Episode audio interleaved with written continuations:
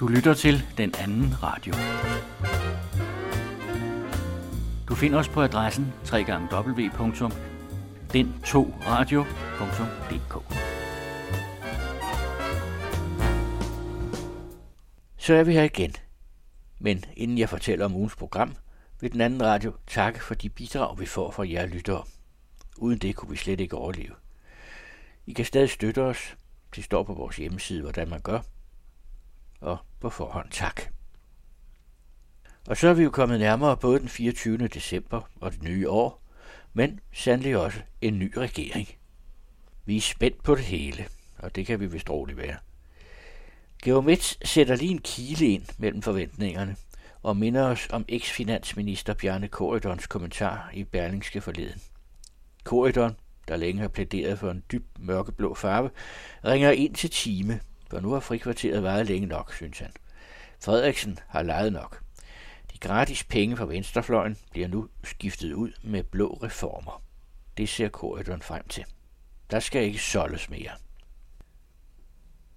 Forfatteren Adil dem fortæller i den 8. podcast om mandfolk med titlen Min far Tafik. Erdems far kom fra en kurdisk landsby cirka 100 km syd for Ankara, og efter han kom til Danmark, arbejdede han på en betonfabrik i 43 år. I alle årene længtes faren hjem, og da han blev gammel, valgte han at flytte tilbage til den landsby, han kom fra, hvor han var vokset op. Men kun for at opdage, at der længtes han tilbage til Danmark. Egon Clausen har talt med Adil dem om hans far.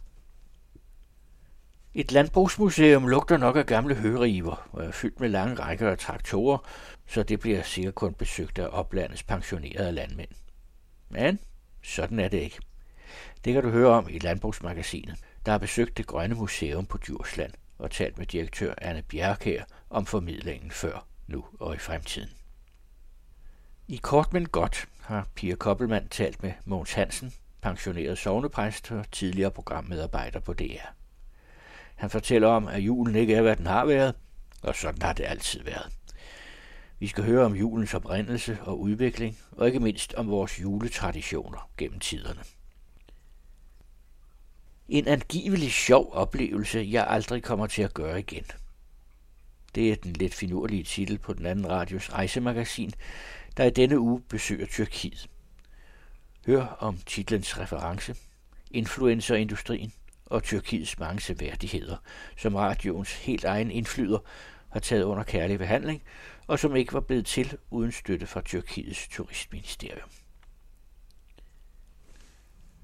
Og så har vi den sjette udsendelse i Sofia-samtalerne, pejling af dannelse. Den hedder Man bliver vred. I Sofia-samtalerne ønsker vi, udtalt eller udtalt, at pejle den dannelse, som ikke kan gøres til pensum, men som kan anes, når noget i samspillet mellem mennesker lykkes. Det er dette noget, vi leder efter. Og i den sjette udsendelse har Sofias Jens Råhauke fanget professor Per Ørgaard for at tale med ham om dannelsen i al almindelighed og om dannelsens vilkår her og nu. Denne uges Johannes V. Jensen-myte i Faraos klassikere hedder Sangerinden og vi er igen i varietéverdenen, med en oplevelse, som Jensen får løftet op til en ren lovsang over en side af kvinden, den mægtige, nådesløse og fagnende. Og så er det H.C. Andersens Nissen og Spækhøgeren, der læses op af skuespilleren Sigrid Horne Rasmussen. Historien har kun det med julen at gøre, at nissen forstår at værdsætte det festlige.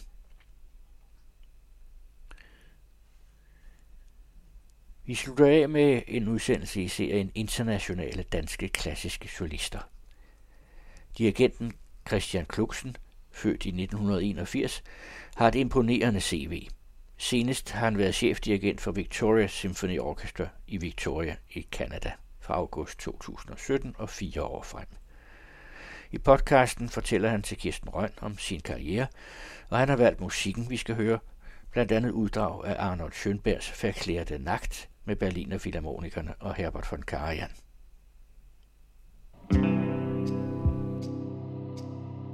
Den anden radio. I dybden, i bredden, i højden. Public Service Radio om kultur og samfund.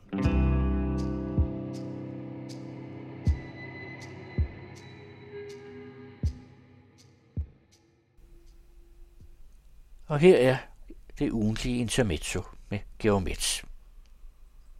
Hvis nogen har glemt det, han selv har det i skjult harme ikke, var Bjarne Korydon finansminister under, eller over, Helle Thorning 2011-14.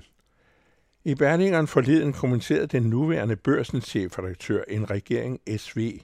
Det er godt, mener Korridoren, at Venstre får indflydelse på Mette Frederiksen, der i tre år har lejet frikvarter, Korydons udtryk. Nu ringes der endelig ind til time. Alle idéer fra venstrefløjen, Korydons svar på afsky, der hidtil er blevet smurt med gratis penge, Korydons udtryk, vil nu i møde se en anderledes blå reformiver, der først og sidst gælder arbejdsudbudsreformer. Som skimtet i interviewet består reformerne i at beskære støtten og træmme pension og velfærd. Det er måske at gå vidt i tolkningen af ordene, men Frederiksens kurs har ifølge korridoren været et fatalt brud på brillen i forhold til traditionelle socialdemokraters, statsministers især optik, hvem de statsminister ellers er.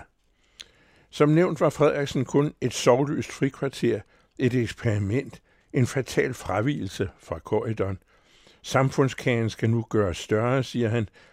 At skille mellem højre og venstre med tilbøjelighed til at betragte midten med foragt er tåbeligt. Korridoren lader forstå i interviewet, at hans frustration bunder i, at en ledende socialdemokrat efter korridorens afgang glædede sig til, at en rigtig politiker kom på finansministerposten. Det kom der med Nikolaj Vammen, som korridoren ikke langer ud efter. Han koncentrerer kanonerne mod Frederiksen, der jo også vragede ham. Metaforen frikvarter med skoleklokke, der ringer ind, er ved at bemærke al den stund, at frikvarterer, der er korte i forhold til timerne, frem for tant og fjæs skulle have været anvendt på reformer og ikke solgt bort.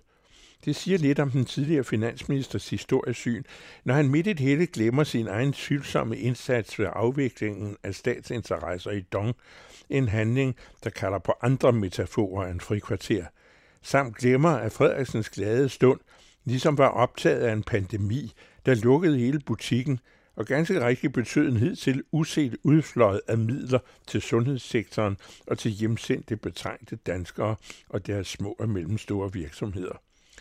Ikke for noget, men ud fra en selv en forsigtig historisk fremskrivning af Mette Frederiksens år, vil covid være den dominerende faktor i beskrivelsen af hende og af hendes regering.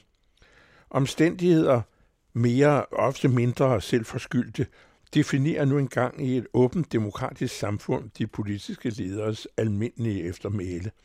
Erik Eriksen var ham med grundloven og Serutten, af Bo Bøjsen kaldt mundtørven. Unge Hedtoft var ham, der døde af sorg og græmmelse. Kampmand blev tosset. Krav var ham med Helle Virkner og fællesmarkedet. Bavnsgaard med byggeklodserne i tv. Hartling husker få, bortset fra at han var præst, en hård banan og lesbede. Anker til gengæld var flink og folkelig uden forstand på økonomien. Skytter havde Tamilsagen og Nyrup cykelhjelmen. For Rasmussen vaskede sine vindruer og bedrev kreativ bogføring. Løkke Rasmussen var ham med underbukserne, og hældte Torningen hende med ansigtsløftningerne op Bjarne Korridoren. Hvert tilløb til eftertidens taknemmelige erindring om gode gerninger viser sig siden at være frikvarter fra evigheden, samt ærligt talt eksperimenter med samfundets korpus. Hvis man tror noget andet, må man tro om igen. Ikke at fornuften ikke gerne skulle råde, det ville da være fornuftigt. Men det gør den i så fald på usikre præmisser, og her i sovnet med Jørgens til tallet 90, det er realisme under de politiske vilkårs fornuft. Alt i menneskelivet, inklusive i forhold til naturen, er frikvarterets eksperimenter over for den virkelighed, der ville slå alle ihjel, hvis menneskene ikke på godt og mindre godt bestandigt abstraheret fra den. Men se, der har vi min sanden en hule. Lad os eksperimentere og søge der ind i et frikvarters lys for regn og blæst, mens hulebjørnen spiser sin daglige urko. I samfundsøkonomisk analyse, som er selvforblindede specialister forlenes med en autoritet som højrøget overlæger i kommentatorens barndom, går tingene ikke sjældent modsat af dybsindighederne. Ellers ville økonomerne jo også alle sammen være milliardærer. Spotdomskunsten i det politiske tjeneste skal man vare sig for, som der for Rasmussen den kreative, høj i hatten, fordi det gik ufatteligt, foreslog lærebøgerne i økonomi skrevet om. Det var ikke for sjov. Det var han ikke. Venstre hoverede, nu var det svært at bevare pessimismen. Så brassede hele lortet sammen. Bøgerne var gode nok, men de politikere, der forskrev sig til mammerens vækstmobile perpetuum, var det ikke. Nu når det midtsøgende er på menuen, fortæller Bjarne Korydon, at han skiftevis har klugledet og været forarvet over tiden, der gik uden ham, men at han indskærper sig selv, at han ikke må drille, ikke drille. Husk, kære forhenværende, at alt dybest set er frikvarter og eksperimenter, også børsen og Bjarne Korydon. Intermezzo, som altid her på den anden radio, og hver fredag at læse i Information. Og så til serien Mandfolk med titlen Min far Tafik. Det er forfatteren Adil Erdem, der fortæller om sin far. Øh, min far, han er født i en øh, lille landsby med cirka 2.000 indbyggere, kurdisk landsby, cirka 100 km syd for Ankara, altså midt Anatolien. Der er han født og opvokset, hvor han så arbejder dels som landmand, senere som murmester, inden han tager flugten til Danmark i 1968, hvor han bliver inviteret øh, af en betonfabrik øh, i Hedehusene og, og kommer til Danmark, da han er 41 år. I dag er programmet lidt anderledes end de foregående om mandfolk. Den mand, som det handler om, er nemlig ikke med, og han dukker heller ikke op, for han er nemlig død. Det er snart en del år siden. Den mand, som jeg taler med, og som vi hørte her i begyndelsen, det er hans søn. Adil hedder han. Adil er dem. En flittig forfatter, der har udgivet omkring 60 bøger. Adil kom til verden i 1964 i en lille kurdisk landsby, cirka 100 km syd for Ankara. Det var et meget fattigt sted. Fremtidsudsigterne var ikke gode. Så da Adil var fire år, tog hans far til Danmark, hvor han fik arbejde på en betonfabrik i Hedehusene. Og det er ham, der er hovedpersonen her.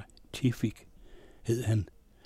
Og når han skal med i samtalen om mænd, så skyldes det, at han repræsenterer en stor gruppe af mænd, som vi kun hører om meget, meget sjældent, hvis vi da i det hele taget hører noget om dem, nemlig de fremmedarbejdere, som kom her til landet i 70'erne, og som vi bliver ved med at omtale som de fremmede, selvom de har boet her i landet i mere end en menneskealder.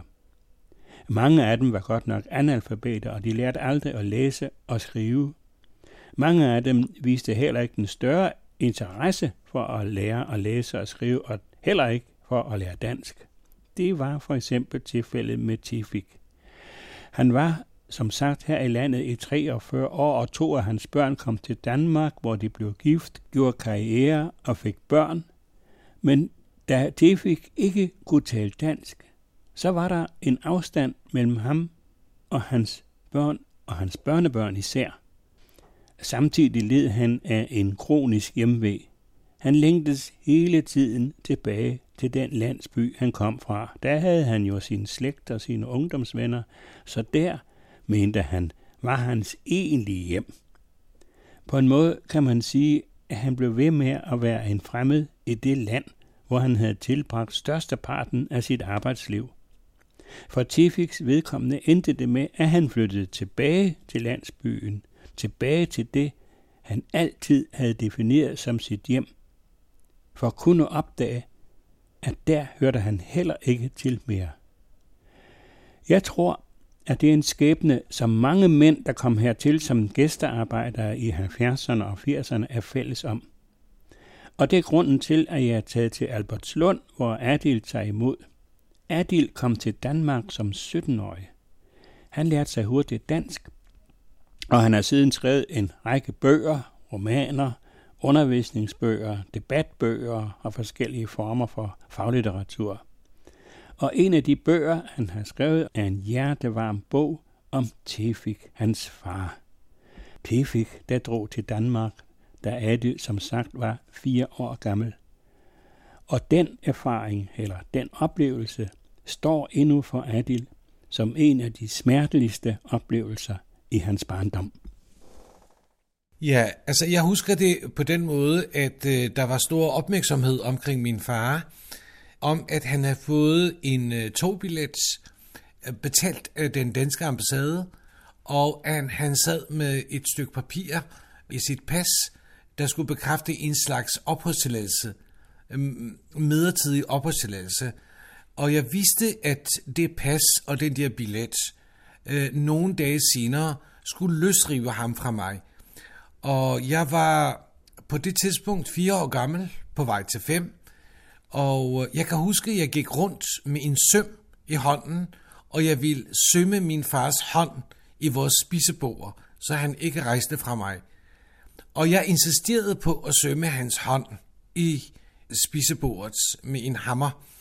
Og til sidst opgav han, kan jeg huske, og han lagde sin hånd og sagde, værsgo og gør det, hvis du bliver glad så gør det. Ikke? Jeg kan huske, det var i starten af februar, og der var sne, øh, sådan øh, øh 5-6 cm sne, øh, husker jeg meget tydeligt. Og så husker jeg, at jeg nægtede den aften at gå i seng, fordi jeg vidste, at det var den sidste aften, han var sammen med os. Og han skulle med en bus klokken 4 om morgenen øh, til Ankara og derfra til Istanbul, og fra Istanbul med tog til København. Og jeg kan huske, hvor træt jeg var, og jeg kunne simpelthen ikke øh, holde mine øjne. Jeg faldt i søvn, og så vågnede jeg igen. Og jeg faldt i søvn og vågnede igen, og så insisterede jeg på at, ligge i hans seng. Og det fik jeg også lov til. Og der var også andre omkring ham. Det var hans søskende, hans naboer og hans venner. Øh, så, så jeg havde ham ikke for mig selv. Men øh, til sidst lå han i sin seng, og, og jeg, øh, jeg lagde mig, og han tog hånden om mig, og så vækkede han mig klokken, øh, jeg kan huske klokken 4 om morgenen, eller jeg blev vækket af andre, det kan jeg huske, hvor de skulle drikke te og spise en slags morgenmad, og så skulle han med den der bus, og jeg løb efter bussen. Jeg gjorde alt, hvad jeg kunne med bare tage og løbe og løbe og løbe, fordi det var en grusvej, altså mellem, mellem huset og hovedvejen, så jeg kunne sagtens følge med med den der bus. Den kørte ikke så hurtigt, og der var også sne øh, på vejen. Og til sidst så blev jeg fanget af min bror. Han tog mig op, samlede mig op, fiskede mig op, og så kom jeg hjem, og så græd jeg. Øh, og så var bussen væk. Ja. Men når din far han øh, ville rejse hjemmefra, mm. Altså, mm. så det har du fortalt i den her bog også, at den der lille by, der var egentlig ikke en ordentlig levevej med et ordentligt håb, fordi, også fordi han blev udnyttet og nærmest snydt. Det blev han, ja af sine han, ja. naboer mm. eller byfælder i hvert fald. Også fædre. de, altså, de øh, lånte penge af hinanden og betalte høje renter. Der var, altså, han byggede huset, min far, han byggede huset af granitsten, og han tjente ikke nok. Det vil sige, det han tjente, var slet ikke nok til at uh, klare udgifterne med. Og han havde ikke så meget land, altså jord, øh, han kunne dyrke. Øh, så ligesom mange andre, så var han også nødt til at kigge uldad. Altså, han kunne tage til Istanbul arbejde øh, på byggepladser, han kunne tage til Tyskland, og han kunne tage til Danmark. Han var heldig, at, at han kendte nogen, der på det tidspunkt var kommet til Danmark. Og så var der, øh, så havde man annonceret en masse jobannoncer på den danske ambassade i Ankara, hvor gæstearbejderne kunne komme og blive undersøgt af en dansk læge om, hvorvidt de var stærke nok til, raske nok til at arbejde øh, på Rockwool, på jernstøberiet i Holbæk, eller på spændbeton, eller på grusgravet Hedeland, kan jeg altså huske. Øh, så min far, han havde valgt øh, betonfabrikken, fordi han var murer, så han mente, at det var et fag, han kunne overkomme. Han var analfabet, var han Det var han. Han kunne kun skrive sit navn, og, men havde svært ved at læse, øh, hvad han skrev. Men han havde sin måde at skrive sit navn på. Men han kunne altså ikke læse, han kunne ikke... Overhovedet ikke. Hvordan kunne han så klare det at rejse til, gennem Europa og komme til Danmark? Ja, han rejser sammen med tre andre, eller fire andre, øh, hvor i en af dem, eller to af dem kan jeg huske, de sagde, øh, kunne nogenlunde øh, orientere sig. Og de har simpelthen lavet en liste over, hvor toget stansede, og, og hvornår var den sidste station København. Da de kommer til Hamburg, så bliver de totalt forvirret. De tror, de er i øh, København.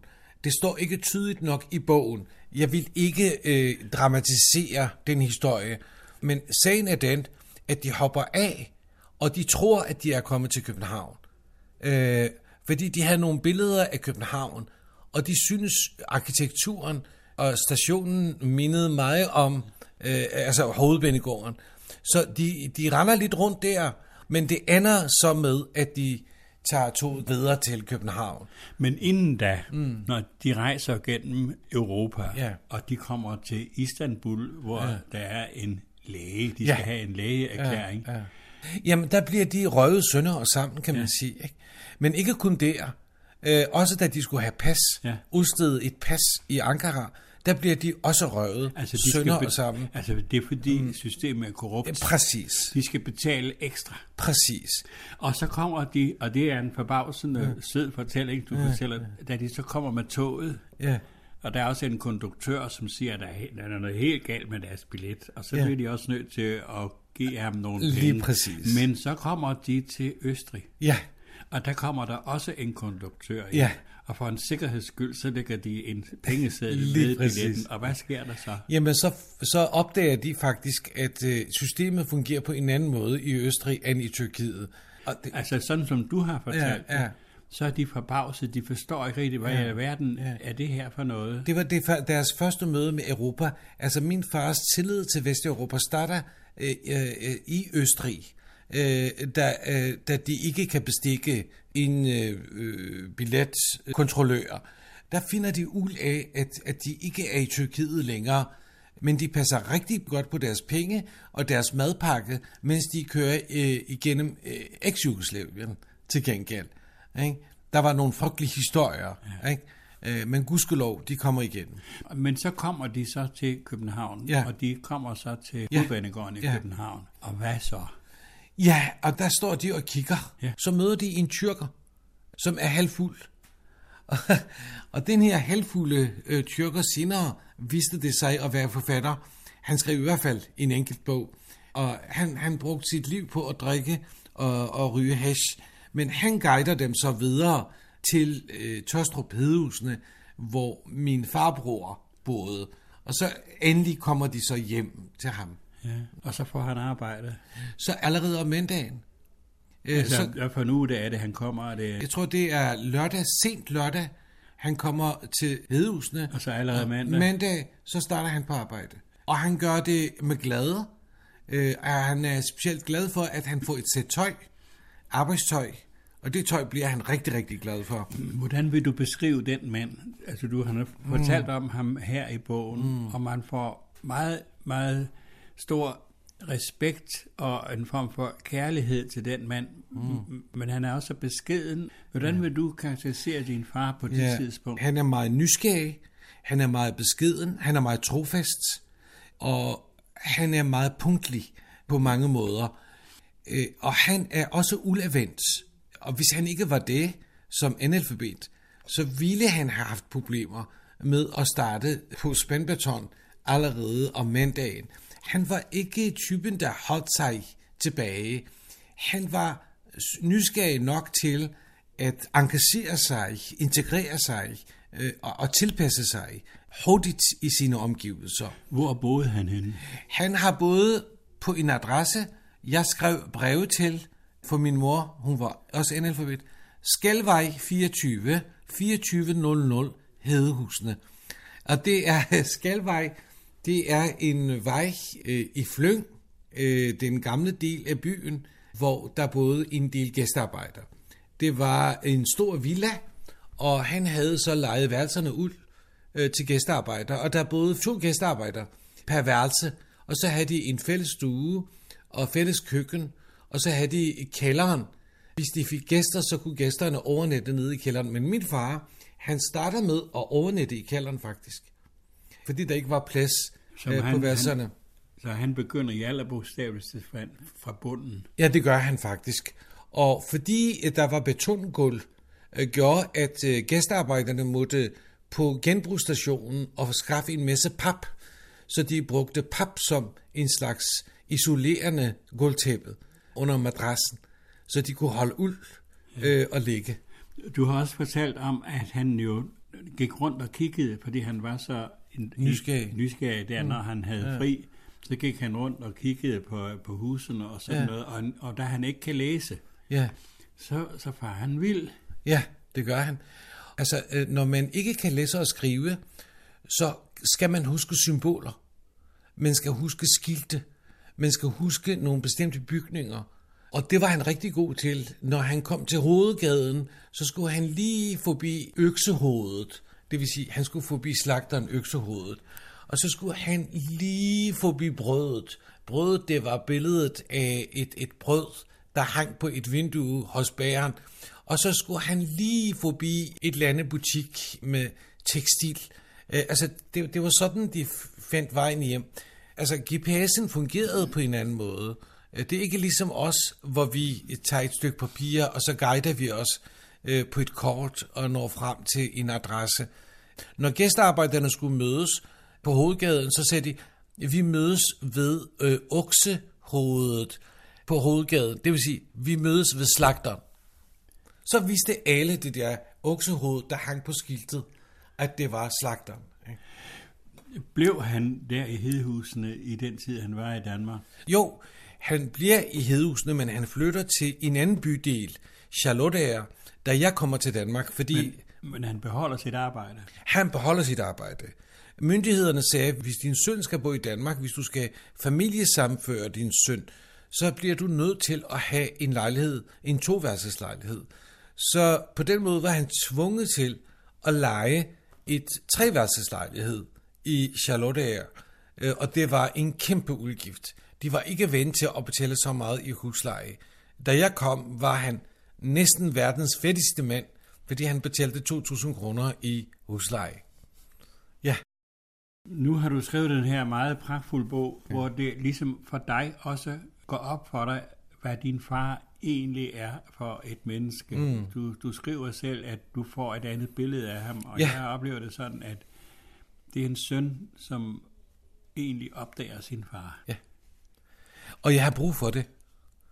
Fordi jeg kendte jo ham ikke stort set. Jeg vender tilbage til ham, da jeg er 17 år. Altså i de første 17 år i mit liv, øh, var han jo stort set øh, ikke i mit liv. Øh, bortset fra de få gange, jeg husker ham, inden han flytter til Danmark. Så da jeg kommer hertil, så får jeg en ny far, og så bliver jeg nødt til at forske i ham. Men det viser sig, at han bliver først min far, efter jeg begynder at interviewe ham. Ja, han er lidt sky også. Ja, Er det ikke meget øh, typisk for en mand, og det er ikke specielt en kurder, det gælder vel som Alle. mænd i det hele taget. Jamen, det gør det. Det gør det. Han forstår aldrig det der med bøger. Øh, når hver gang jeg udgav en bog, øh, så, så syntes han, at det var virkelig synd for min tid, fordi jeg brugte så mange timer på at skrive en bog i mit skur. Og han var en dygtig matematiker. Han regnede ud, jamen hvis du bruger de 900 timer på at arbejde på spændbeton ekstra, så vil du tjene så mange, så mange penge. Øh, og hvis du vasker op på en restaurant, så vil du tjene så mange, så mange penge. Så øh, min far tænkte mig enkelt. Så det der med at skrive bøger, han forstod mit forfatterskab først, da jeg øh, øh, skriver bogen færdig, øh, bogen udkommer, og jeg tager ned og giver ham bogen. Og der går det op på ham. Og jeg viser ham nogle anmeldelser af bogen. Øh, så går det op på ham, at det her, det betyder noget.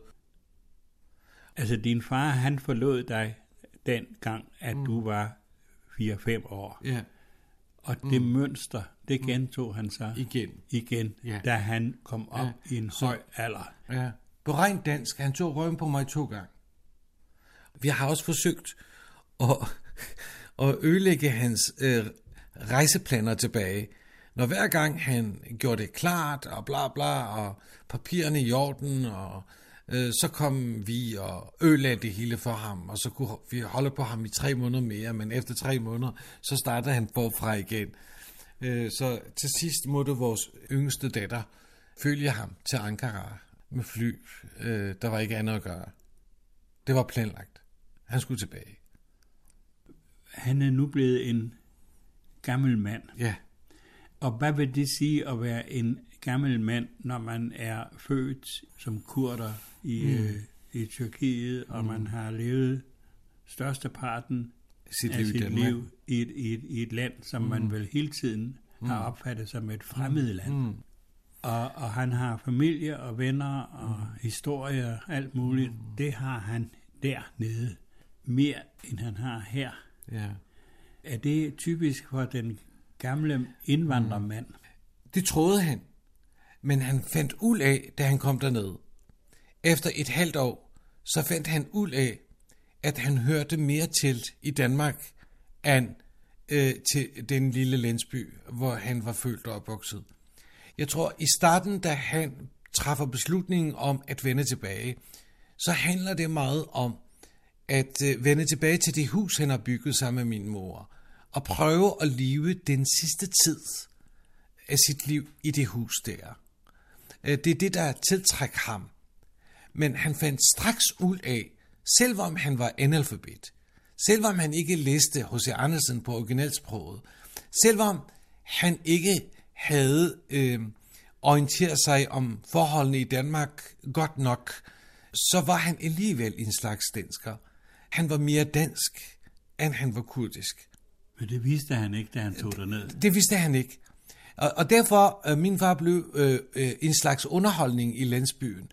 Alle, der gerne ville underholdes, de skulle lige forbi min far og sige tre negative ting om Danmark, så havde de min far på nakken. Og så, så var der krig. Han øh, fandt ud af det, og to dage før han døde, hvor vi sad med bogen i hånden, øh, så spørger han mig, om, om der var mulighed for, at han kunne komme tilbage. Og på det tidspunkt var han 83 år. Og jeg sagde til min far, at øh, nu har han altså truffet en beslutning.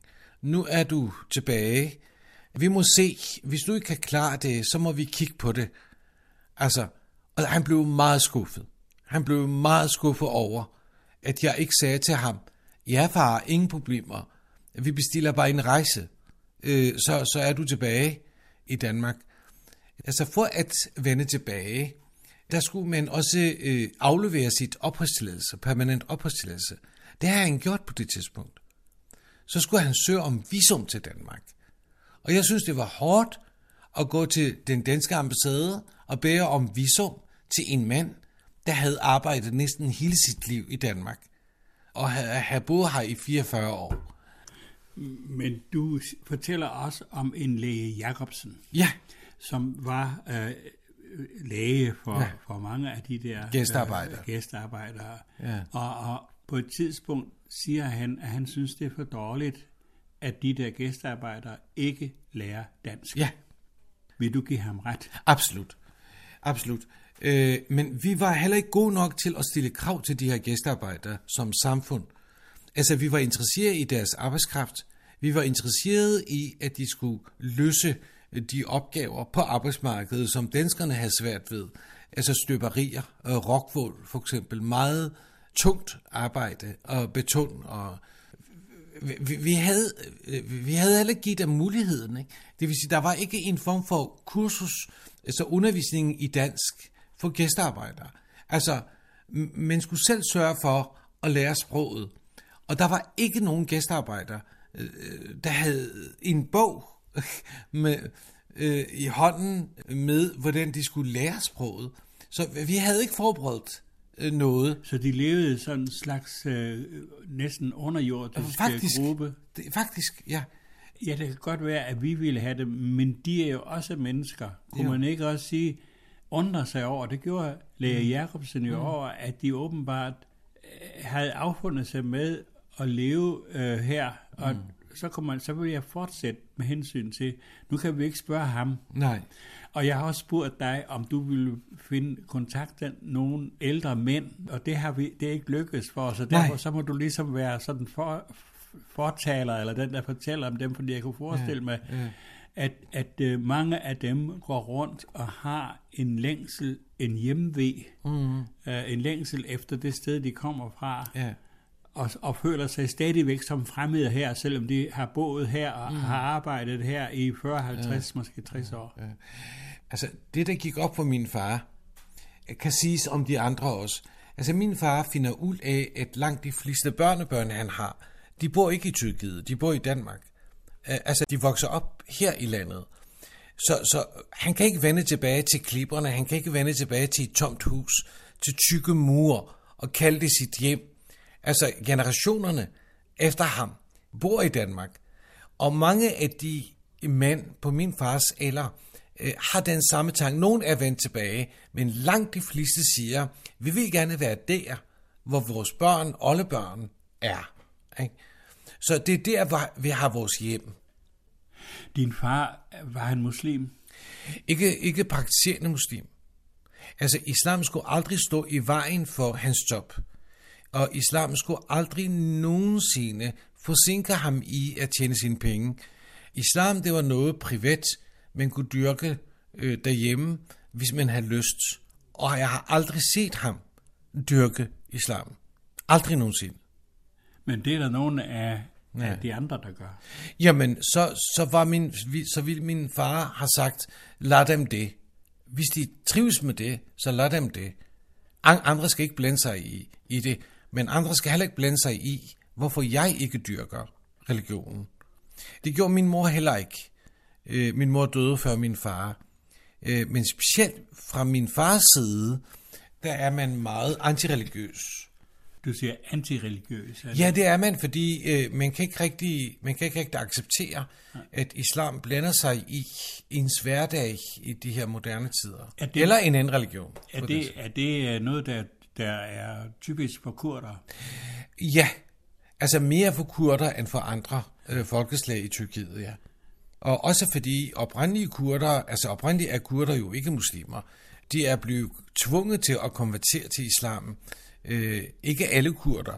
Vi har stadigvæk nogle kristne kurder, nogle øh, ortodoxe øh, kurder, og vi har jødiske kurder, men altså langt de fleste bliver tvunget til at konvertere. Nu har vi så med en øh, gruppe mænd at mm. gøre, ja. og øh, hvordan var deres forhold til danske kvinder? Øh, min far havde ikke et forhold til øh, kvinder. Øh, min far øh, var en trofast ægtemand øh, for min mor. Jeg har ikke set min far en eneste gang øh, kigge på en kvinde øh, over skulderen. Han elskede min mor. Men der var andre mænd selvfølgelig, der blev gift. I min familie har vi min morbror er gift med en dansk kvinde, har tvillingedrenge, har været gift i 35 år. Min øh, ene fætter er gift, min dansk kvinde har to børn. Øh, altså, vi har familiemedlemmer. Men vi har at gøre med en gruppe øh, sådan halv unge mænd, mm. og de kommer til Danmark, og de kommer til Danmark i en periode, hvor kvindebevægelsen og den, og den seksuelle frigørelse, ja, det er rigtigt, det er rigtigt. den breder sig med stor mm. øh, og stor lystighed. Ja. Og det må da på en eller anden det gjorde måde det også. have det sat... Det også. Ja. De fik kærester. De fik lært sproget igennem de her øh, kærlighedseventyr. Øh, nogen holdt øh, længe, nogle af øh, forholdene holdt længere, andre ikke. Men der kom også en masse kærlighedsbørn ud af de her forhold. Altså det vil sige, der er mange, øh, der har giftet sig med danskere. Ikke? Kan du ikke sådan lige slutte her, altså, hvor han ja. er en voksen mand på vej til at blive en gammel mand? Hvad er det så for et menneske? Altså, jeg ventede, at min far skulle opgive en masse drømme, en masse planer med alderen, når døden nærmede sig. Det gjorde det ikke. Altså, jeg kunne ikke registrere den der nedgang hos ham. Altså, han var optimistisk. Der var altid noget, han skulle glæde sig til og over, og noget blev endnu bedre i morgen, var han sikker på.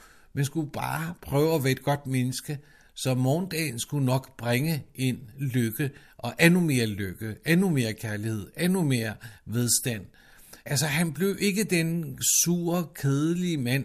Altså, han øh, ventede på, at mine børn skulle komme hjem fra skolen, og så sad han med spillekort og spillede kort med min datter på 8 år. Uh, han besøgte dem i klassen, når der var julepynt, når der var juleshow. Altså, uh, altså jeg, jeg, jeg kunne ikke registrere en tilbagegang hos den mand. Vil du Ja. sige, at han døde som en lykkelig mand? Det gjorde han, ja. Begge hans sønner og hans yndlingsbarnebarn var til stede. Altså min søn. Så det var, vi var omkring ham. Ja. Og jeg er sikker på, at det er, det er også noget, han har besluttet. Altså, altså, det var planlagt. Altså, jeg kan ikke tænke på andet, fordi alt i hans liv var planlagt. Det var forfatteren Adil Erdem, der fortalte til Egon Clausen, som har tilrettelagt den 8. podcast i serien Mandfolk. Programmet er støttet af Velux-fonden. Den anden radio. www.den2radio.dk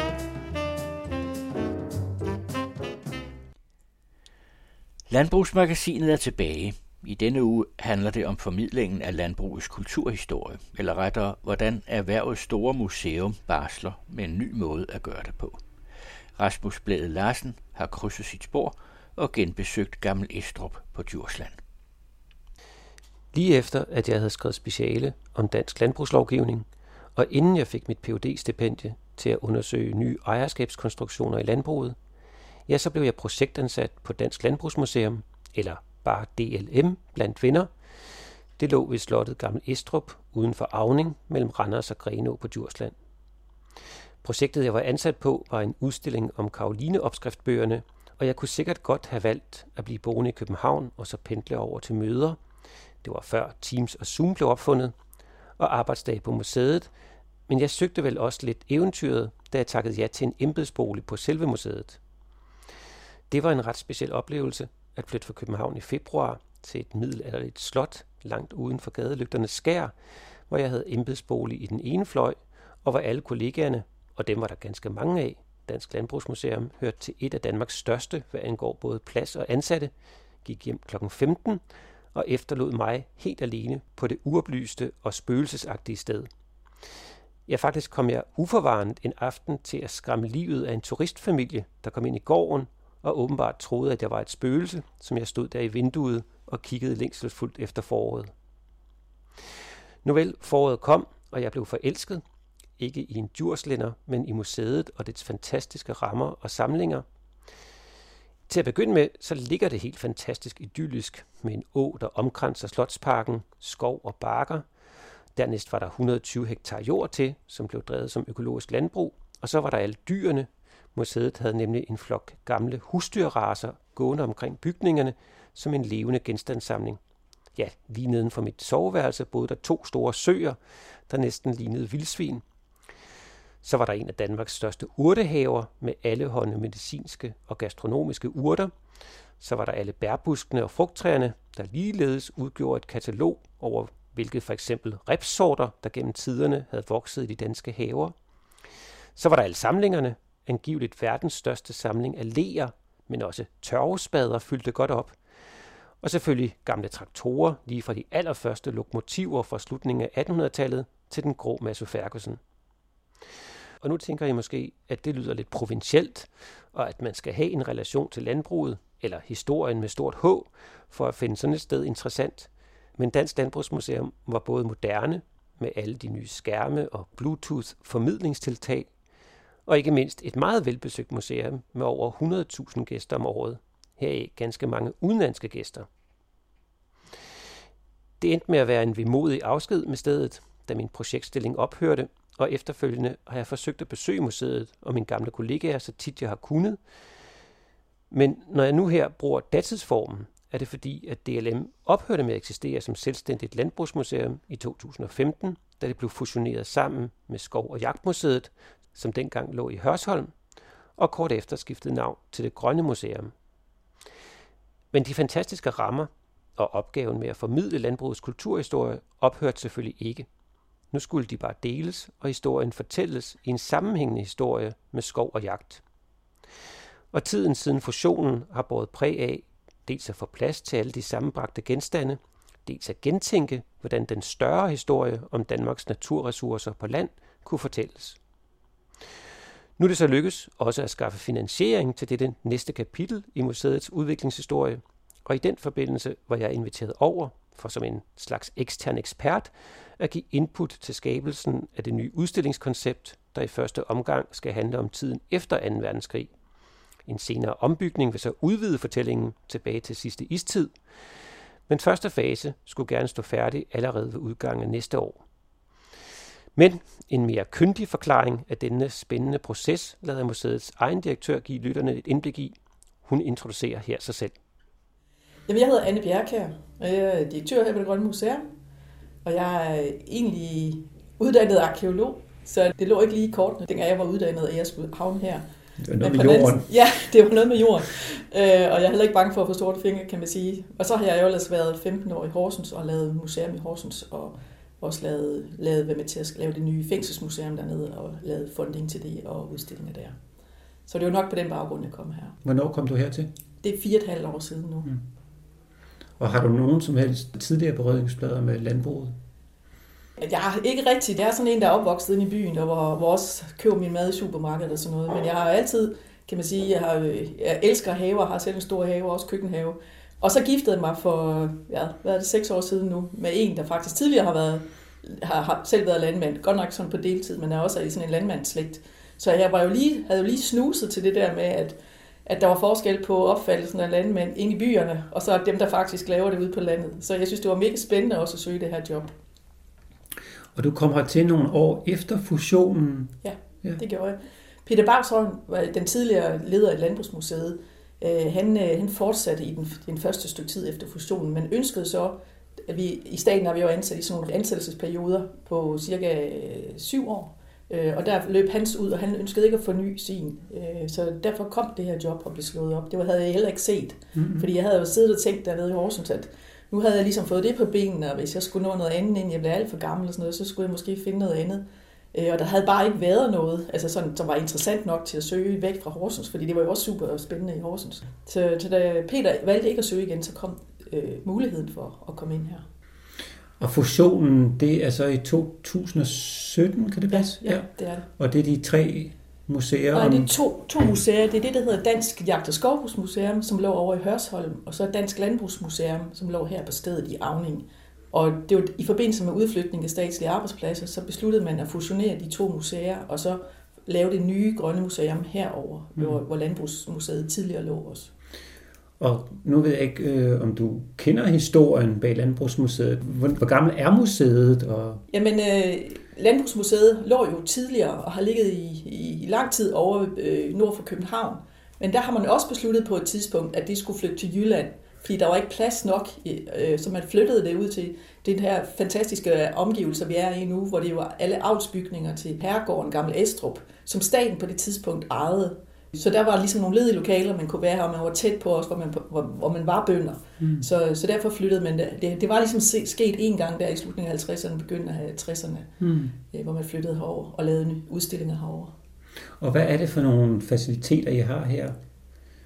Altså hvor mange kvadratmeter udstillingsbygninger og hektar jord og sådan der. Kan ja, du svare på det? Altså det her det er et fantastisk sted, fordi vi har rigtig meget af næsten alting. Vi har for det første så er det jo de her fantastiske kulturhistoriske bygninger, vi har, som er, mange af dem er jo fredet. Og så er der også nogle nyere bygninger, hvor vi ikke er så bundne ved, hvad vi kan gøre. Og det hele er jo, ligger jo midt i marker og skov, og vi har også åen tæt på. Vi har 70 hektar herude øh, jord, hvor, som vi også dykker økologisk landbrug, fordi vi er statslige, så dyrker vi økologisk. Mm. Det gør man i staten. Øh, men vi har også alle mulige gamle danske husdyrraser, øh, hvor vi arbejder med at bevare dem. Blandt andet har vi fem forskellige raser af køer. Øh, vi har geder, vi har får, og vi har høns, og vi har... Ja, ja. Det eneste, vi ikke har, det er faktisk heste. Ja, jeg kan selv huske, da jeg var der ankom der nogle særlige køer fra Holland, ja. som skulle bruges heroppe. Det er faktisk lidt sjovt, fordi nu eksporterer man så de, nogle af de der gamle raser tilbage til Holland, for de ah, køber dem op dernede også. Ja. Okay, ja. Museet er så i gang med en større proces, hvor man ligesom vil lave nogle nye permanente udstillinger, som, hvis jeg forstår det rigtigt, både har landbrug, skov og jagt ja. som fortællende narrativ. Ja, det er rigtigt. Det er jo ikke Jagt- og Skovbrugsmuseet, der ligesom kom herover og blev fusioneret ind i Landbrugsmuseet. Sådan skal man ikke forstå det. Og det er heller ikke en flytning af en til en af det, der var i, i Hørsholm. Øh, for det første, så var der jo ikke, en, der var ikke ekstra kvadratmeter her til at lave udstillinger i. Men det vi har så gjort, det er, ligesom med det nye museum ligesom tænker det på tværs af de fire områder, vi ligesom er det nationale statslige museum for. Og det er jagt, og det er skov, og det er landbrug, og det er mad. Mm. Det er fire områder. Og altså, vi vil jo gerne positionere os som, den, som det grønne museum og komme ud til folk i folks bevidsthed om det der nye museum, fordi vi, vi oplever jo stadigvæk, selvom vi synes, vi har virkelig arbejder på sagen, at når vi siger, at vi kommer fra det grønne museum, så siger folk, øh, hvad, er, hvad er det nu lige det er? Og så siger man, at de er ude på Gamle Æstrup. Nå, det er jo på Gamle Æstrup, det kunne du jo bare have sagt. Ikke? Altså, fordi, men faktisk er det, fordi vi ligger to museer her på stedet. Vi har Herregårdsmuseet, som hedder Gamle Æstrup, og så er der det grønne museum. Og vi ligger på den samme matrikel, og man køber én billet. Så det er virkelig forvirrende for folk, der kommer ud.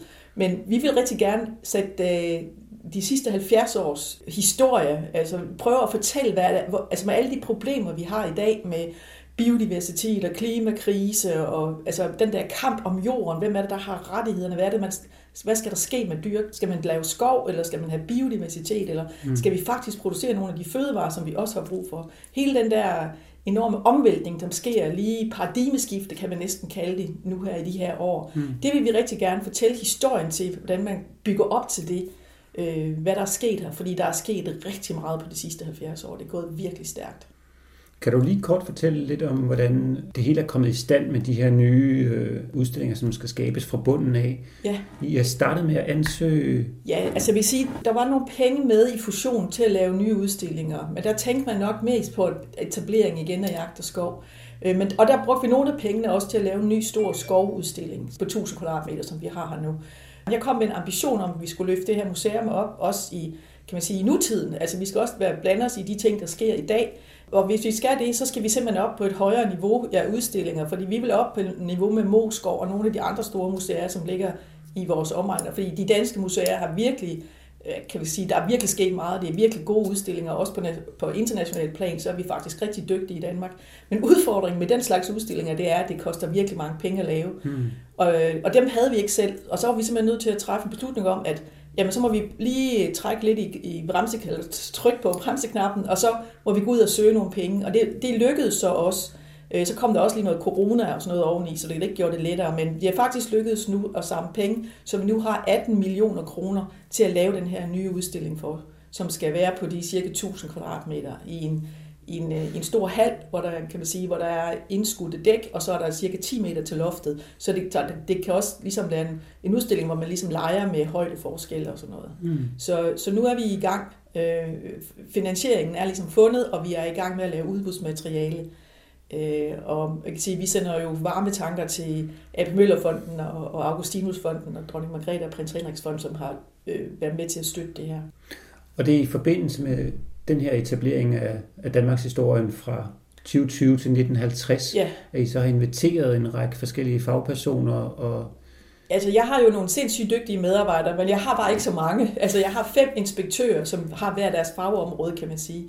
Og de er ganske vist meget, meget dygtige, men de kan jo ikke vide alt om, mm. om de perioder eller de emner, de har.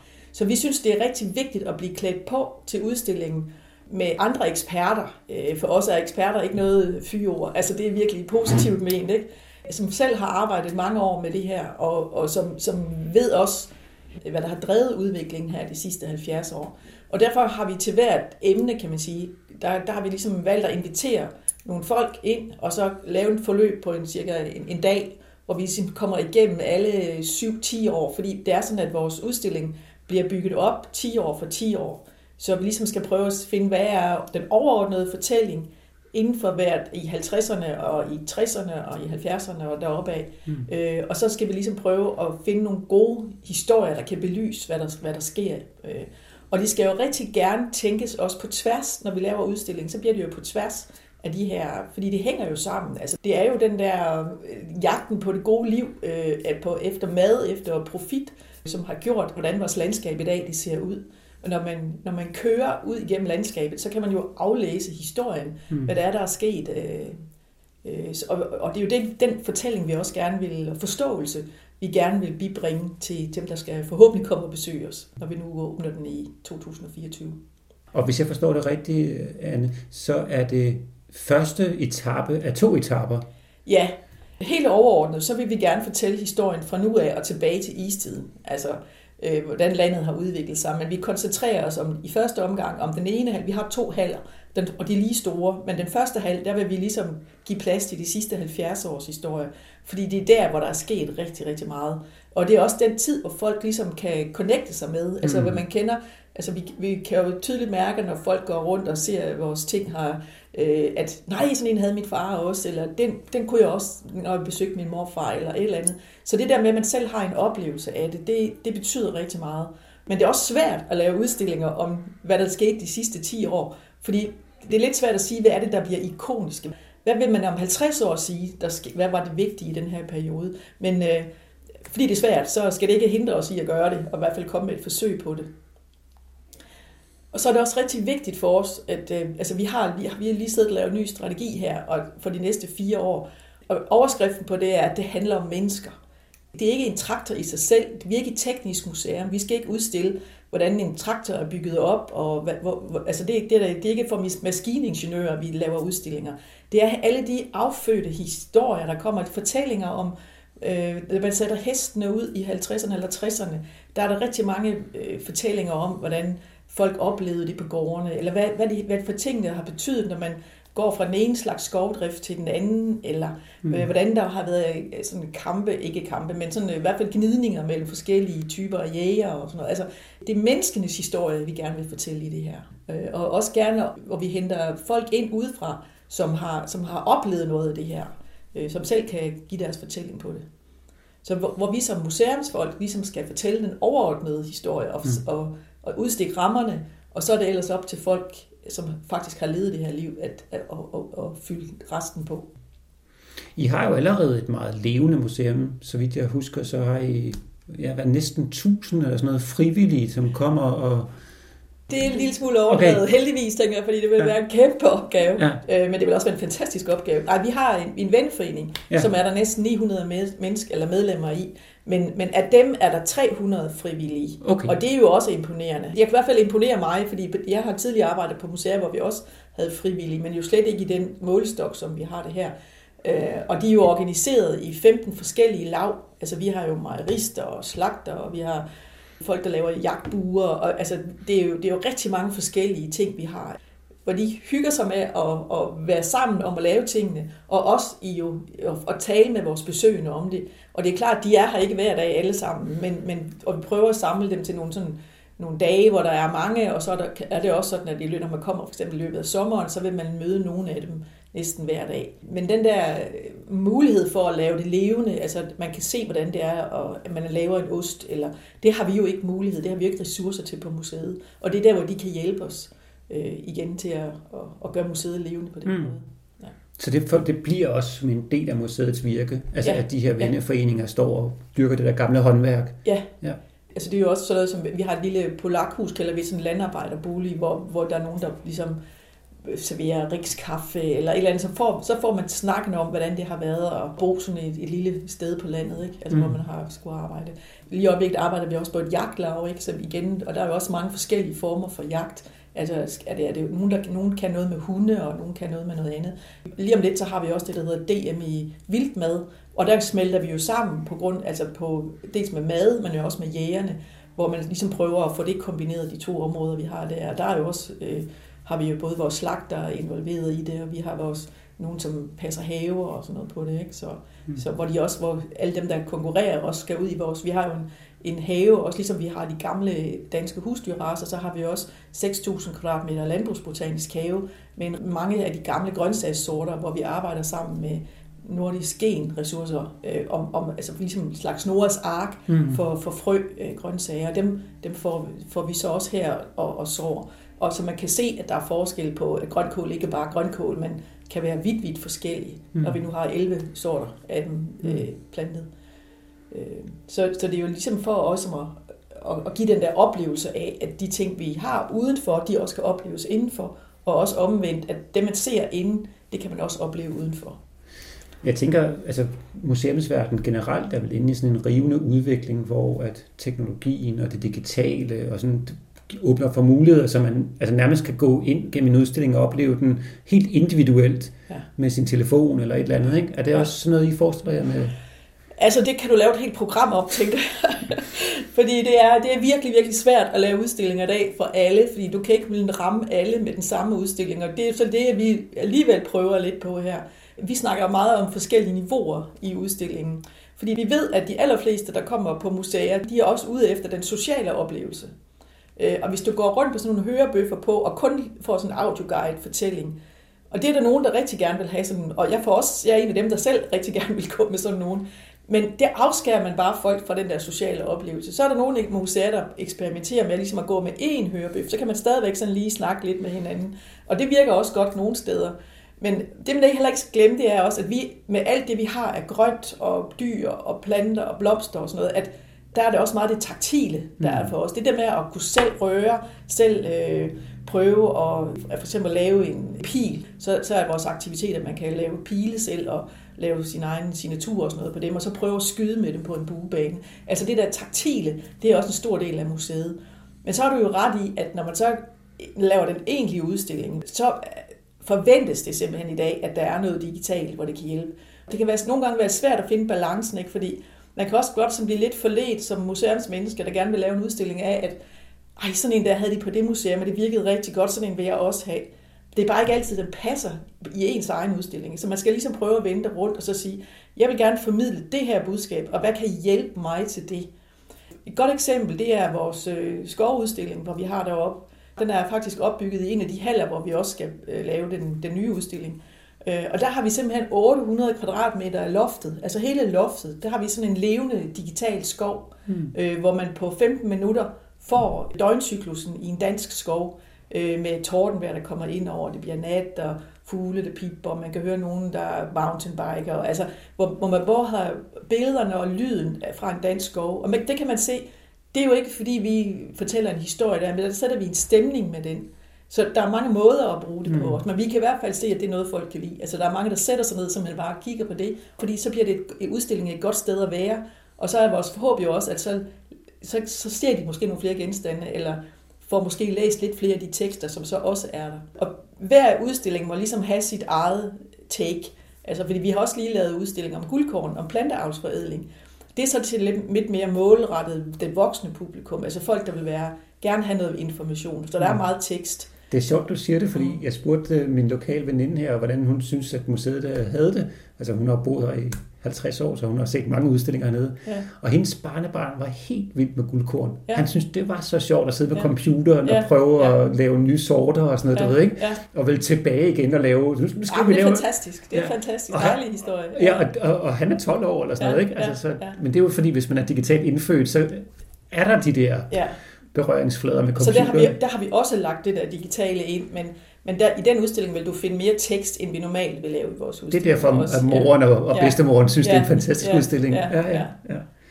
Og så var de meget glade for, at den var rund af en eller anden grund. Så mm. synes de, den der årscyklus, eller ting, der er runde, giver en eller anden ja. venlighed over for oplevelsen. Ja, Men det er jeg glad for at høre. Ja.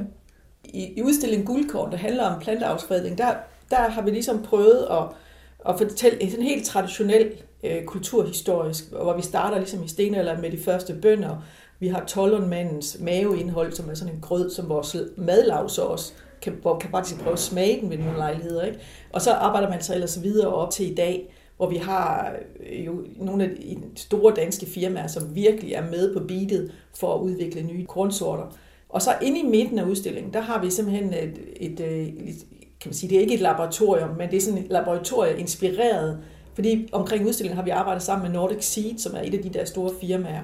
Og der har de også stillet op, og øh, dem, der sidder og sorterer frø, det kan man så selv gøre, eller kornkerner, det kan man så selv gøre på bordet, og man kan lave sin egen kornsort, et bygsort, hvor man kan sådan, ud fra forskellige egenskaber og sådan noget. Så der har vi ligesom prøvet, at der har man aktiviteten inde i midten af udstillingen, og så er den det mere traditionelle udstilling, hvor man kan lytte, og der er også en film og sådan noget, eller nogle mm. film, man kan se. Det kan man så få udenom om, om laboratoriet. Spændende. Da jeg var her for, for hvad er det nu, 13 år siden, eller sådan noget, der havde I et kæmpe lager ude på den gamle kartoffelmesfabrik, og så havde I magasinet herover på den anden side af gårdspladsen med alle læerne og mm. grøfteskovlene og spaderne, hvad det hedder altså. Ja, ja. Øh, hvad, hvad gør I med det der gigantiske lager og genstande, I har? Det er et virkelig godt spørgsmål, fordi vi har jo rigtig mange genstande, som ikke kan udstilles. Og i forbindelse, for eksempel i forbindelse med flytningen, der flyttede vi 23.000 genstande over fra Jagt- og Skovbrugsmuseet her til matriklen. Øh, den forbindelse blev der lavet et nyt magasin. Det er sådan ude på den gamle kartoffelmelsfabrik ude i Javning. Der har vi i forvejen lager, og der blev bygget det der nye magasin også. Så der er faktisk, man kan sige, rigtig mange kvadratmeter til magasin. Og så har vi også så har vi lavet det, der hedder åbne magasiner her på stedet, øh, hvor folk også kan komme ind og se det vi har ikke plads til alle, for eksempel alle de der traktorer og sådan noget, som der er nogen faktisk gerne vil se stadigvæk. Og der er altså åbnet mulighed for, at man kan komme ind og se en masse genstande, uden at der er formidlet ret meget omkring dem. Og vi har lige overtaget også gardneri, øh, samlingen ned fra Gardnerimuseet nede Beder. Der er der så også lavet plads til, at nogle af de genstande kan blive udstillet derovre. Mm. Så det er et kæmpe usynligt arbejde, hele den der håndtering af, af, af samlinger. Vi skal jo passe godt på dem, når de først er kommet ind, så er museumsloven jo sådan, at vi skal få hver enkelt genstand, hvis vi gerne vil smide dem væk, så skal vi simpelthen søge om tilladelse til hver enkelt genstand på det. Så det er også med at tænke sig godt om, når man tager nye genstande ind. Men det gør vi så også, fordi for eksempel har vi jo også været øh, meget aktive omkring hele det her mink, hvor vi har været ude og dokumentere ude på minkfarmen øh, alle processer i, fordi det, man kan sige, Ganske vist er der nogle, nogle minkavler, der vil arbejde videre med det nu. Men de, store, de meget store processer omkring det, det er det tingene, og hele forsyningskæden og sådan noget til det, det er jo lukket. Øh, og der har vi haft nogle rigtig gode samarbejder med nogle af de minkavlere, som har stillet sig til rådighed for os og viden. Og også øh, lige nu der har jeg en medarbejder siddende på Copenhagen 40, og også dokumenterer hele øh, sagsgangen derovre. Ja, arbejdsgangen. Arbejdsgangen, ja. Øh, og også samler genstande ind derovre fra. Og vi håber så også, at det skal resultere i en udstilling på et tidspunkt. Spændende. Ja, det må også være en helt særlig oplevelse for et museum med den her karakter. At en del af erhvervet forsvinder, eller altså, ja, i hvert fald. det må man sige det var der ikke rigtig, rigtig nogen, der havde set. Vel? Altså, og det var også noget, hvor vi skulle rykke rigtig hurtigt. Øh, også fordi mange minkavlerne var jo også rimelig følelsesmæssigt berørt af det, så det var ikke sådan lige at få dukket en mikrofon op i snotten. Vel? Altså, der, der, der, man skulle lige arbejde lidt forsigtigt. Nogle af dem er så meget afklaret med det nu, tænker jeg også videre. Øh, så er det så lidt lidt at snakke om det. Man kan sige, det er jo et, øh, kan man sige, et, et, et kapitel af landbrugshistorien, der, der er lukket. Ja. Og så er det selvfølgelig vigtigt, at vi får det dokumenteret også. Ja. Hvad er de næste udstillinger, der sådan er på vej ind, altså inden den store udstilling, som bliver indvidet ja, men jeg i 24? tror, vi, lige nu der, der satser vi 100% på den nye udstilling. Ja. Så det vil være små mindre udstillinger, hvis der vil blive noget overhovedet, så vil det være sådan noget event, altså når, i forbindelse med ferie og sådan noget, vi vil lave lidt mindre. Men ellers så er, er jeg nødt til at koncentrere alle mine medarbejders øh, arbejdsindsats på, på at lave den der udstilling. Ja. Øh, og så er det den næste, der så vil komme efter det, det er, altså det er en jagt, altså noget om jagt, fordi det mangler vi lidt. Vi har lidt udstillet dernede, som vi lavede i forbindelse med flytningen, og så er der også over i vores besøgsmagasiner, der er ligesom rundt omkring kan man finde noget jagt, men der er ikke lavet sådan noget samlet på det. Og det er klart en mangel, og det, altså, vi kan bare ikke gøre det hele på én gang. Så, så det vil blive noget om jagt. Der er så kommet yderligere den forhindring med det, at, at mange vil jo gerne se en masse våben, og der er kommet ret stærke krav til, hvordan man må udstille dem på museerne. Aha. Så vi skal nærmest destruere dem, eller så, ellers så skal de ind i sådan nogle mega sikrede montre, som koster kassen. Kan man ikke bare fjerne slagstiften eller et Nej, det er ikke nok. Du skal ligesom klippe dem hele løbet op. Det skal simpelthen øh, klippes op, eller saves op. Hvor drastisk. Ja, og det med, med sådan en våben, det har vi jo ikke lyst til, fordi så, så tager man jo en del af våbnet af det. Ja. Øh, men det må vi finde en løsning på. Men, men det gør det der med, at man bare lige tænker, kan I ikke bare lige sætte nogle montre op med 100 våben i, så er der noget at kigge på. Ja, ja. Øh, det kan vi ikke. Nej. Det kunne man tidligere. Det, det huske, gjorde man tidligere. Økser, eller hvad jeg, da jeg var her. Ja. ja. Udover at være et museum, øh, så udgiver I også bøger, som formidler de her fire områders historie, ja. ikke? kulturhistorie. Ja. ja, det gør vi. Vi er de senere år, der har vi haft et rigtig spændende projekt, øh, også om øh, dansk landbrugshistorie øh, fra 1945 til nu øh, hvor vi har haft tre af vores egne medarbejdere på, og så otte andre, 11 i alt, øh, forfattere, eller kan man sige eksperter på det, øh, forskere. Og det resulterer i en bog, der kommer her sidst i november på Gads forlag. 480 sider, dansk landbrugshistorie, godt illustreret, rolig. Man kan sige, at der, målgruppen har været øh, også almindelige mennesker, der gerne bare er lidt interesseret i landbrugets historie. men det er et forskningsprodukt, men, men den skulle gerne være tilgå for alle. Øh, og igen så har ligesom overliggeren været, at det handler om mennesker. Mm. Altså det, at det er menneskenes historie, der skal fortælles. Bliver den ført op til nutiden? Ja, ja.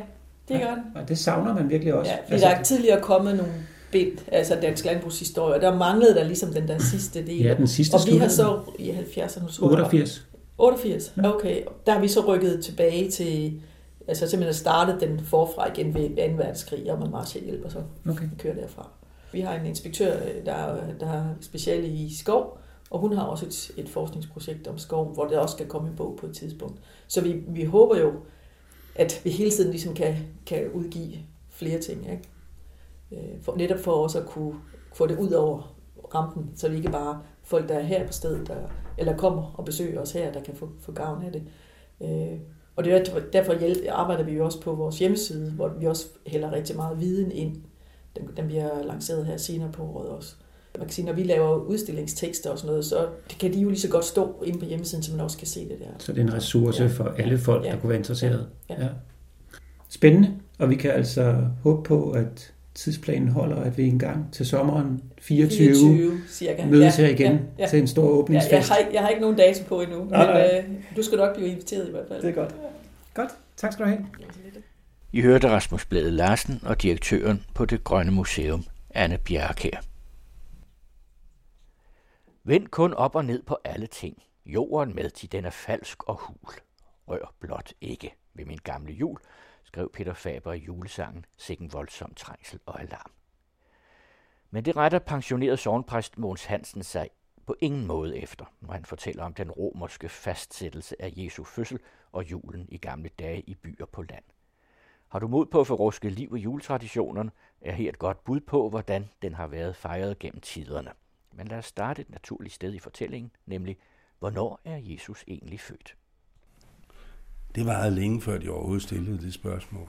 Der har jo selvfølgelig altid i Bibelen stået historien om Bethlehem i Lukas evangeliet, så de vidste jo godt, at der var en fødsel øh, osv.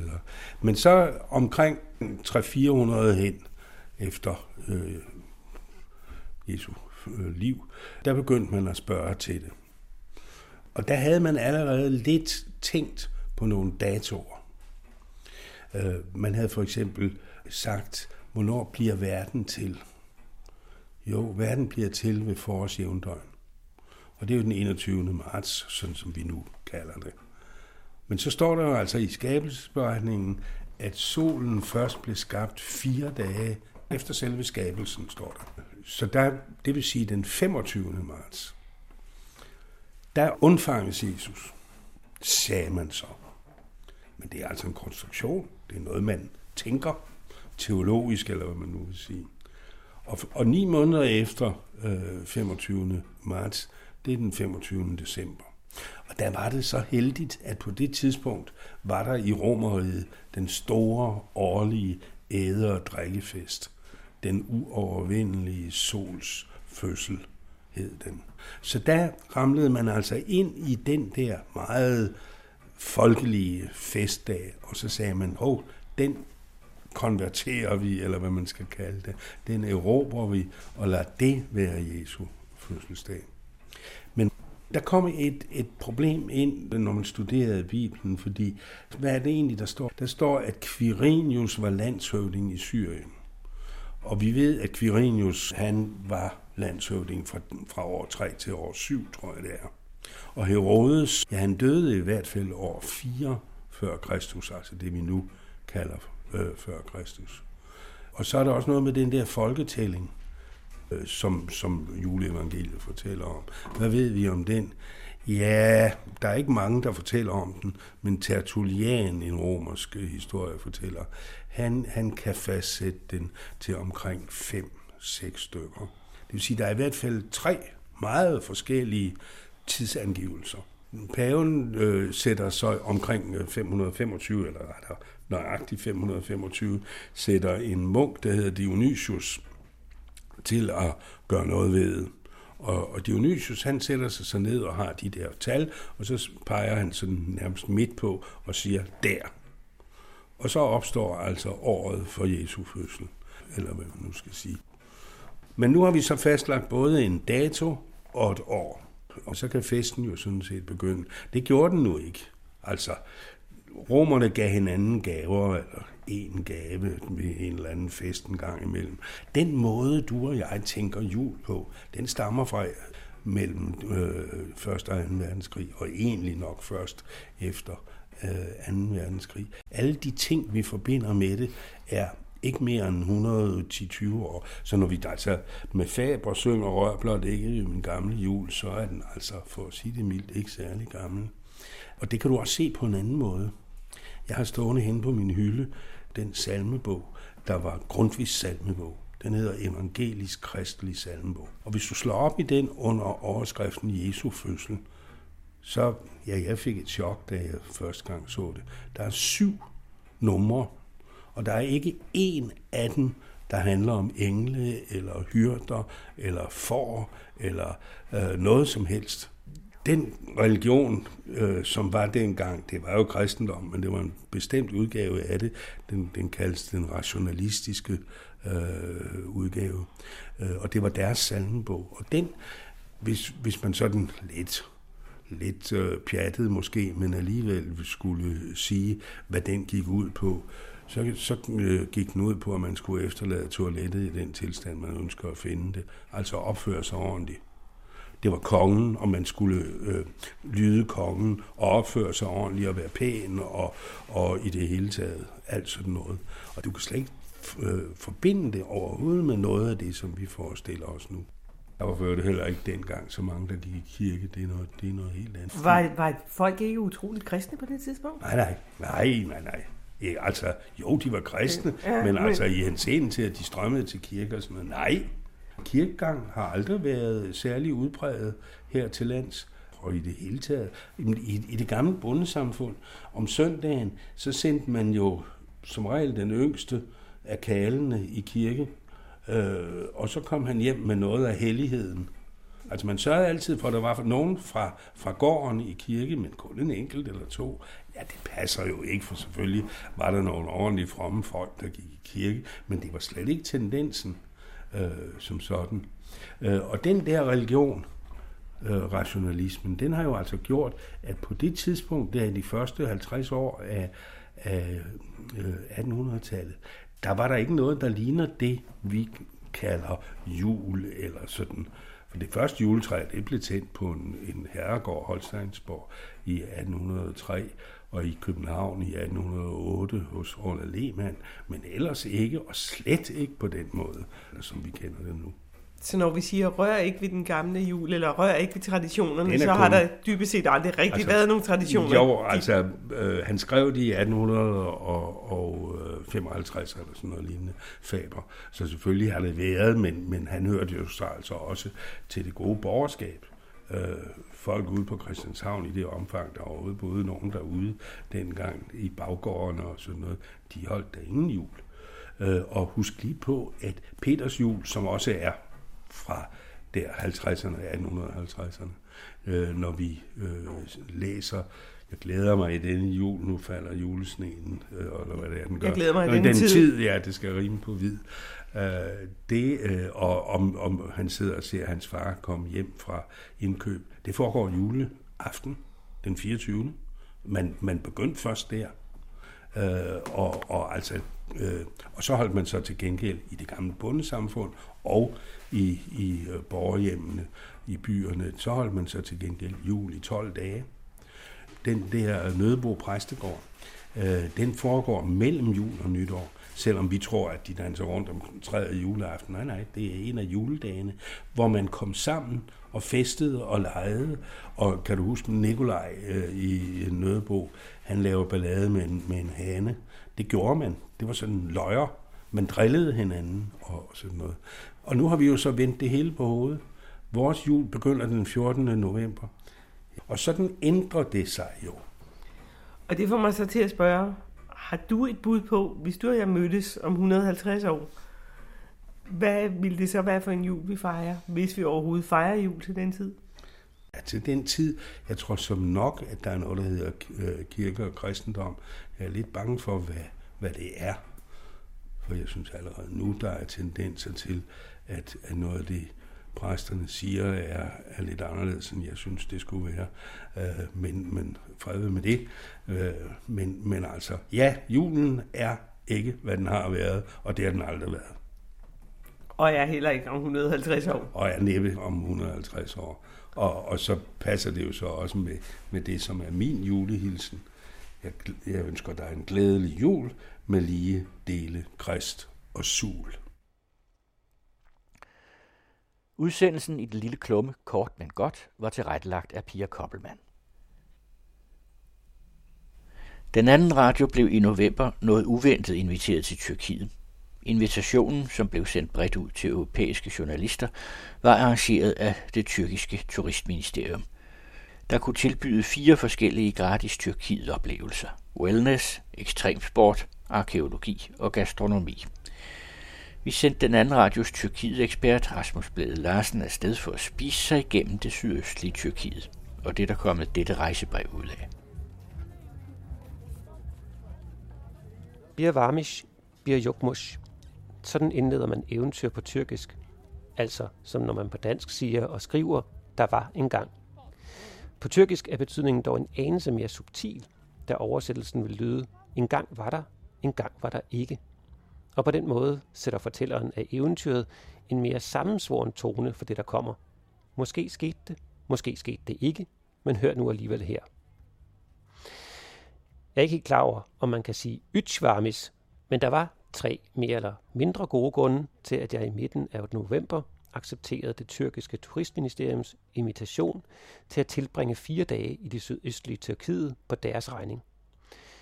Den første var, at jeg kun få dage før, at jeg modtog invitationen, havde pakket en kasse med bøger ud derhjemme, og der, mellem Rosa Luxemburg og Hegel, lå en bog med titlen A Supposedly Fun Thing I Will Never Do Again. En bog, som henter sin titel fra en rejsereportage, skrevet af den nu afdøde amerikanske kultforfatter David Foster Wallace, hvor i han beskriver et krydstogt i Karibien, som han er inviteret på under tilsvarende omstændigheder, som den måde, jeg nu blev inviteret til Tyrkiet på. Bogen læste jeg for mange år siden, og artiklen er en sarkastisk, selvironisk og fuldstændig crazy og nørdet patent i gennemgang af krydstogtindustrien, lige fra brændstofforbrug over skattefusk til ansættelsesforhold for dem ombord. En indsigt i rejsens bagvedliggende mekanismer, som jo selv sagt forurener forfatterens evne til at nyde al den luksus, han bliver præsenteret for. Her er titlen på artiklen, og altså dette program, som skulle have hentet et tvivlsomt alibi ved at være et Wallace-inspireret forsøg på at afklæde både Erdogan-regimet samt influencerindustrien, hvor firmaer, lande og jo senest VM i fodbold køber journalister, meningsdannere og trendsættere til at gøre reklame for sig. Den anden grund er, at jeg i et tidligere liv studerede tyrkisk på universitetet.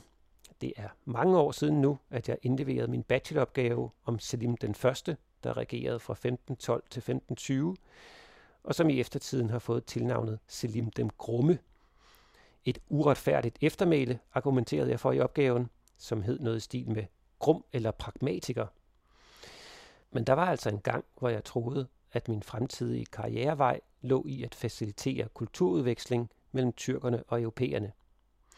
Og jeg indrømmer her mellem os, at jeg festede blåøjet i ambassadørens palæ i Hellerup den aften i 2004, hvor Tyrkiet fik tildelt officiel kandidatstatus i forbindelse med deres ansøgningsproces om EU-medlemskab.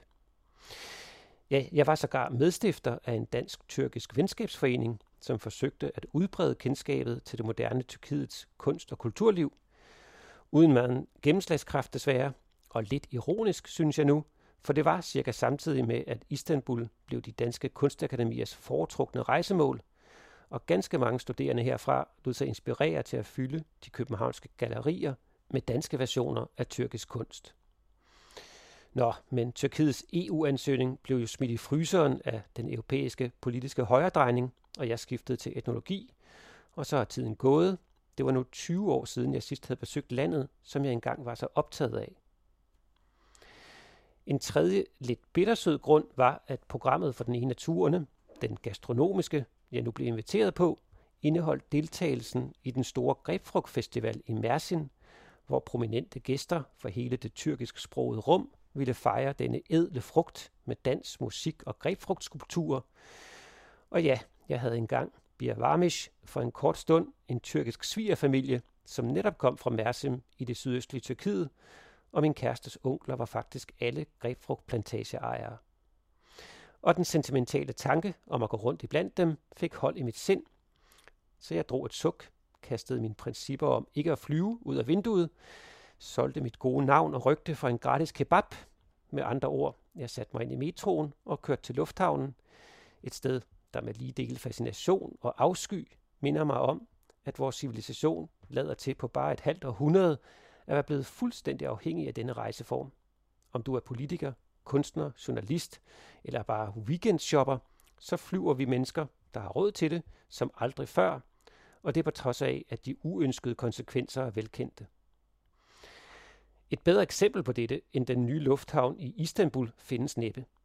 Her har man bygget et gigantisk lufthavnskompleks, hvor man efter at man er gået igennem check-in, kan gå på museum, på galleri, på biblioteket, i wellness, eller shoppe i en af de tusinder af butikker, der ligger som regulære bystrøg under det smukt svungne tag 15 meter op. Og ved I hvad? Her var stuene fuldt på en helt almindelig onsdag i november. Ja, så meget for klimakrise og begrænsning af flytrafikken. Nå, men jeg fløj videre til en lufthavn i det sydøstlige Tyrkiet ved grænsen til Syrien, kun knap 100 km nord for Aleppo. Et navn, som vækker mange ubehagelige minder om vestens forholden sig til Syrienskrigen for mig. Og det blev bestemt ikke bedre, da et par dage senere kørte forbi uendelige rækker af små betonhytter bag pigtrådshegn. Hytter og hegn, formodentlig betalt af EU, altså af dig og mig, for at Erdogan holder de syriske flygtninge og alle andre uønskede for at komme vores grænser for nær. Det er tankevækkende, at disse bakker og disse dale, der nu befolkes af syriske flygtninge i trøstesløse lejre, er arnestedet for den tidlige kristendom, men Jesus har vist levet forgæves lige i den sammenhæng. Nu vel, på hotellet i Marash, en by, som officielt hedder Karaman Marash, som betyder noget i stil med heltebyen Marash, således omdøbt efter et vigtigt slag i befrielseskrigen efter 2. verdenskrig, men som ingen levende mennesker kan finde på at kalde andet end for Marash. Det var jo et her, at en lokal foranstaltet massakre på nogle alevitter, ja nu siger jeg nogle, men det var angiveligt mere end 100 ubevæbnede af dem, der blev dræbt den dag i 1978, og som via en kædereaktion førte til militærkuppet halvandet år senere, men ingen af de seks guides, der ledsagede os, kendte noget til den historie. Når man på hotellet i Marash blev vi samlet, 12 influencer fra hele Europa, hvoraf de 11 levede af at have mange følgere på deres sociale medieplatforme, og derfor, ja, jeg gætter mig til denne kausalitet, men faktum er, at mine 11 ledsager havde deres ansigt begravet i deres smartphones stort set 24 timer i døgnet. Om det var på restauranten, mens vi så en ruin, et museum, kørte i bus, eller på anden vis blev præsenteret for noget tyrkisk kultur, så oplevede de ikke bare virkeligheden gennem deres telefon. Nej, de oplevede også kun hinanden på samme måde. Deres interne kommunikation bestod i at vise hinanden links, videoklip og andet på deres smartphone-skærm, uden til synligheden nogensinde at kigge på hinanden. Jeg overvejede allerede tidligt på turen, om dette program vil blive mere interessant, hvis jeg i stedet for at beskrive turen og indholdet heri, beskrev dette for mig så fremmede folkefærd, influencerne, og den verden, de lever i. Men ja, det må blive en anden god gang.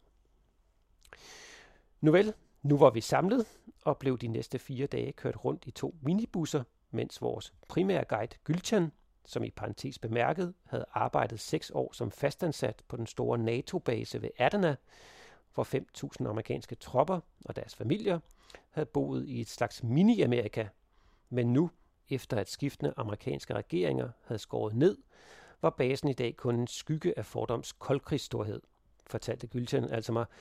Hun selv var blevet freelancer, men årene som oppasser for de amerikanske drenge var ikke gået upåvirket hen.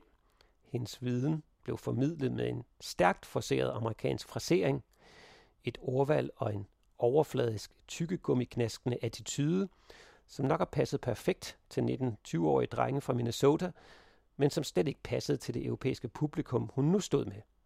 Nå, fred med det. Hun kæmpede en brav kamp, for hun havde jo stort set aldrig øjenkontakt med andre end mig, Alle andre stod, som sagt, bøjet over deres telefon. Og så var hun også under et eller andet form for opsyn af alle de andre tyrkiske deltagere, hvis rolle jeg aldrig helt forstod. Nogle var lokale, og nogle kom fra Istanbul, og engelsk sprogkundskaber var i hvert fald ikke præmissen for deres deltagelse. På de fire dage turen varede, kørte vi fra Marash ned til Adana og videre til Mersin, og undervejs besøgte vi ruiner, museer og andre seværdigheder. Området er, som det ligger der, lige i periferien af de tidligst kendte kulturområder mellem Eufrat og Tigris, uhyre rigt på levn fra oldtidens forskellige civilisationer. Udover alle de kendte, grækerne, perserne, romerne, egypterne, fenikerne, seltjukkerne osv., ja, så lærte jeg nye navne på en håndfuld civilisationer, som på forskellige tidspunkter har hersket og efterladt vidnesbyrd om deres eksistens her. Særligt imponerende var ruinerne af et sommerpalads ved Shehan-floden, udforsket af Tyrkiets første kvindelige professor i arkeologi. Ifølge myten var det udvandrere fra det besejrede Troja, der havde bosat sig i området og gennem nogle århundreder hersket fra den nærliggende dalby Adana, og hvor flere halvt genkendelige stilarter flød sammen i sfinkser, statuer og søjler, og de endnu ikke helt decifrerede anatolske hieroglyffer. Deres højeste guddom var vinden, og på det flotte og på engelsk velformidlede museum i Adana kan man læse og se genstande fra både denne og de andre kulturer, der gennem tiderne har sat sit præg på området. Hvor Marash er berømt for sin is, baseret på en gennem 150 år hemmeligholdt opskrift med gedemælk og orkiderod, som angiveligt skulle kunne holde sig uden for fryseren i seks dage uden at smelte, så er Adana berømt for mange ting. Heriblandt at være hjemby for et af Tyrkiets rigeste dynastier, Sabanci-familien. De, Sabanci, har selvfølgelig bygget Tyrkiets største moské midt i byen til ære for dem selv, eller ja, nu har Erdogan bygget en lidt større i Istanbul for at sætte hierarkiet på plads. Men Adana bærer præg af de der vilde kontraster, mange af middelhavslandene udstiller, med store slumområder, barefodet gadebørn og tiggere, og så en helt utrolig ekstravagant rigdom og overflod. Og vi var selvfølgelig inviteret til at tage del i den sidstnævnte. Jeg har i hvert fald aldrig boet så fornemt før i mit liv, som på Grand Sheraton Hotel i Adana. Den aften skulle vi til kebab-workshop på en restaurant uden for byen, Onbashla, som betyder de 10 hoveder, og lå på en bakke over floden i et eksklusivt vildhaverkvarter, og som på væggene indenfor havde billeder af de mange kendiser og præsidenter, der over årene havde spist her. Men spøjst nok var stedet ikke særlig fornemt. Det mindede mest af alt om en mellemting mellem en kæmpestor offentlig kantine og en grillbar. Og til med måtte man ryge her. Eller det måtte man ikke rigtigt, men det gjorde man. Og vores nabobor, der lige havde spist færdigt, da vi ankom, sad indhyllet i en ildelugtende røgsky, der også spredte sig til de omkringsiddende gæster. Nå ja, nu skal man jo heller ikke være for sart, tænkte jeg, og gik på opdagelse i restauranten, mens mine medinfluencer deltog i den i programmet annoncerede kebab-workshop. Eller det vil sige, workshoppen blev aldrig til noget. De endte med at stå og filme et roterende spyd i 15 minutter, og så blev de sendt tilbage til bordet. Hvorfor fandt de ikke ud af? Men dette scenarie gentog sig faktisk dagligt. Ud af alle programpunkterne i turen, og dem var der mange af, vi var på farten fra 7 morgen til 7 aften hver dag, ja, så glippede cirka halvdelen af dem. Nogle gange fordi et museum var under ombygning, andre gange på grund af mystiske omstændigheder uden for vores fatteevne. Mest pinligt for arrangørerne var vel den store gallamiddag under Grebfrugtfestivalen, hvor vi var blevet bedt om at møde op i vores pæneste skrud, og hvor borgmesteren og byens spidser sad bænket i en stor hestesko i en flot dekoreret festsal. Det kunne vi se fra døren, men tættere kom vi ikke, for et eller andet var kikset i organiseringen, eller hvad ved jeg. I hvert fald blev vi kort og bestemt forvist til en foyer, hvor vi sad med vores hvide skjorter og fine kjoler og fik serveret noget ringe og hurtigt tilberedt mad. Dem af os udstyret med godt humør fra vor herres side, grinede af uheldene, andre som den frygtelige serberinde troede med at klage til alle, inklusiv præsidenten, og guidesne, hvis jeg forstod deres placerede kropsbog rigtigt, var vant til den slags og holdt humøret oppe ved at invitere os og sig selv på karaoke bar bagefter.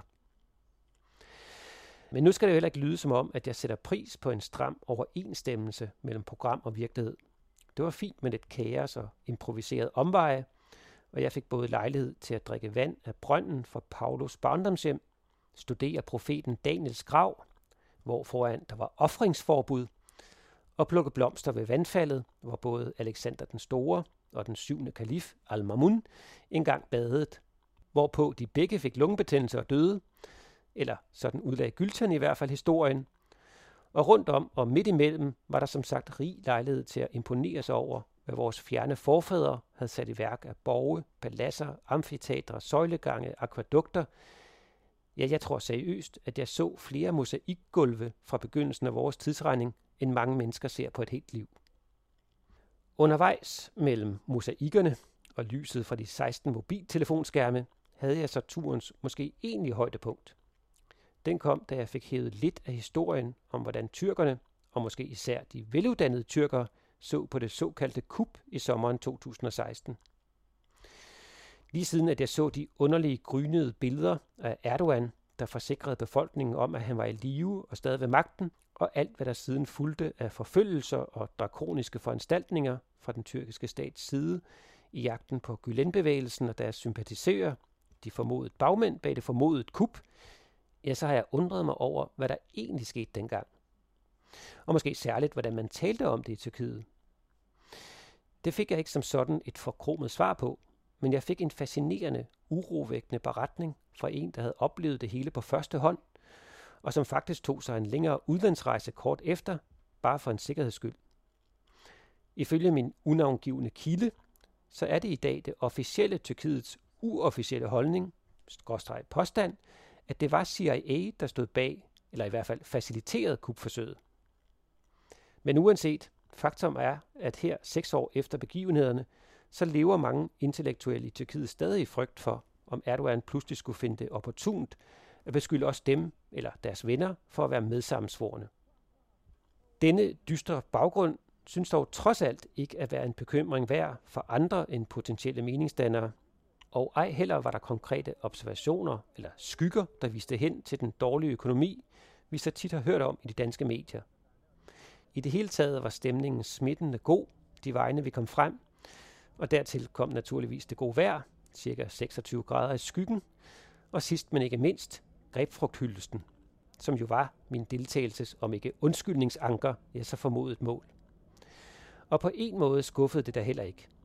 Efter at have kørt flere timer gennem citrusplantager, nåede vi lørdag middag, desværre for sent til at se den store folkedansopvisning lovet i programmet, men altså nåede frem til Mersin og festivalpladsen på den nordlige promenade.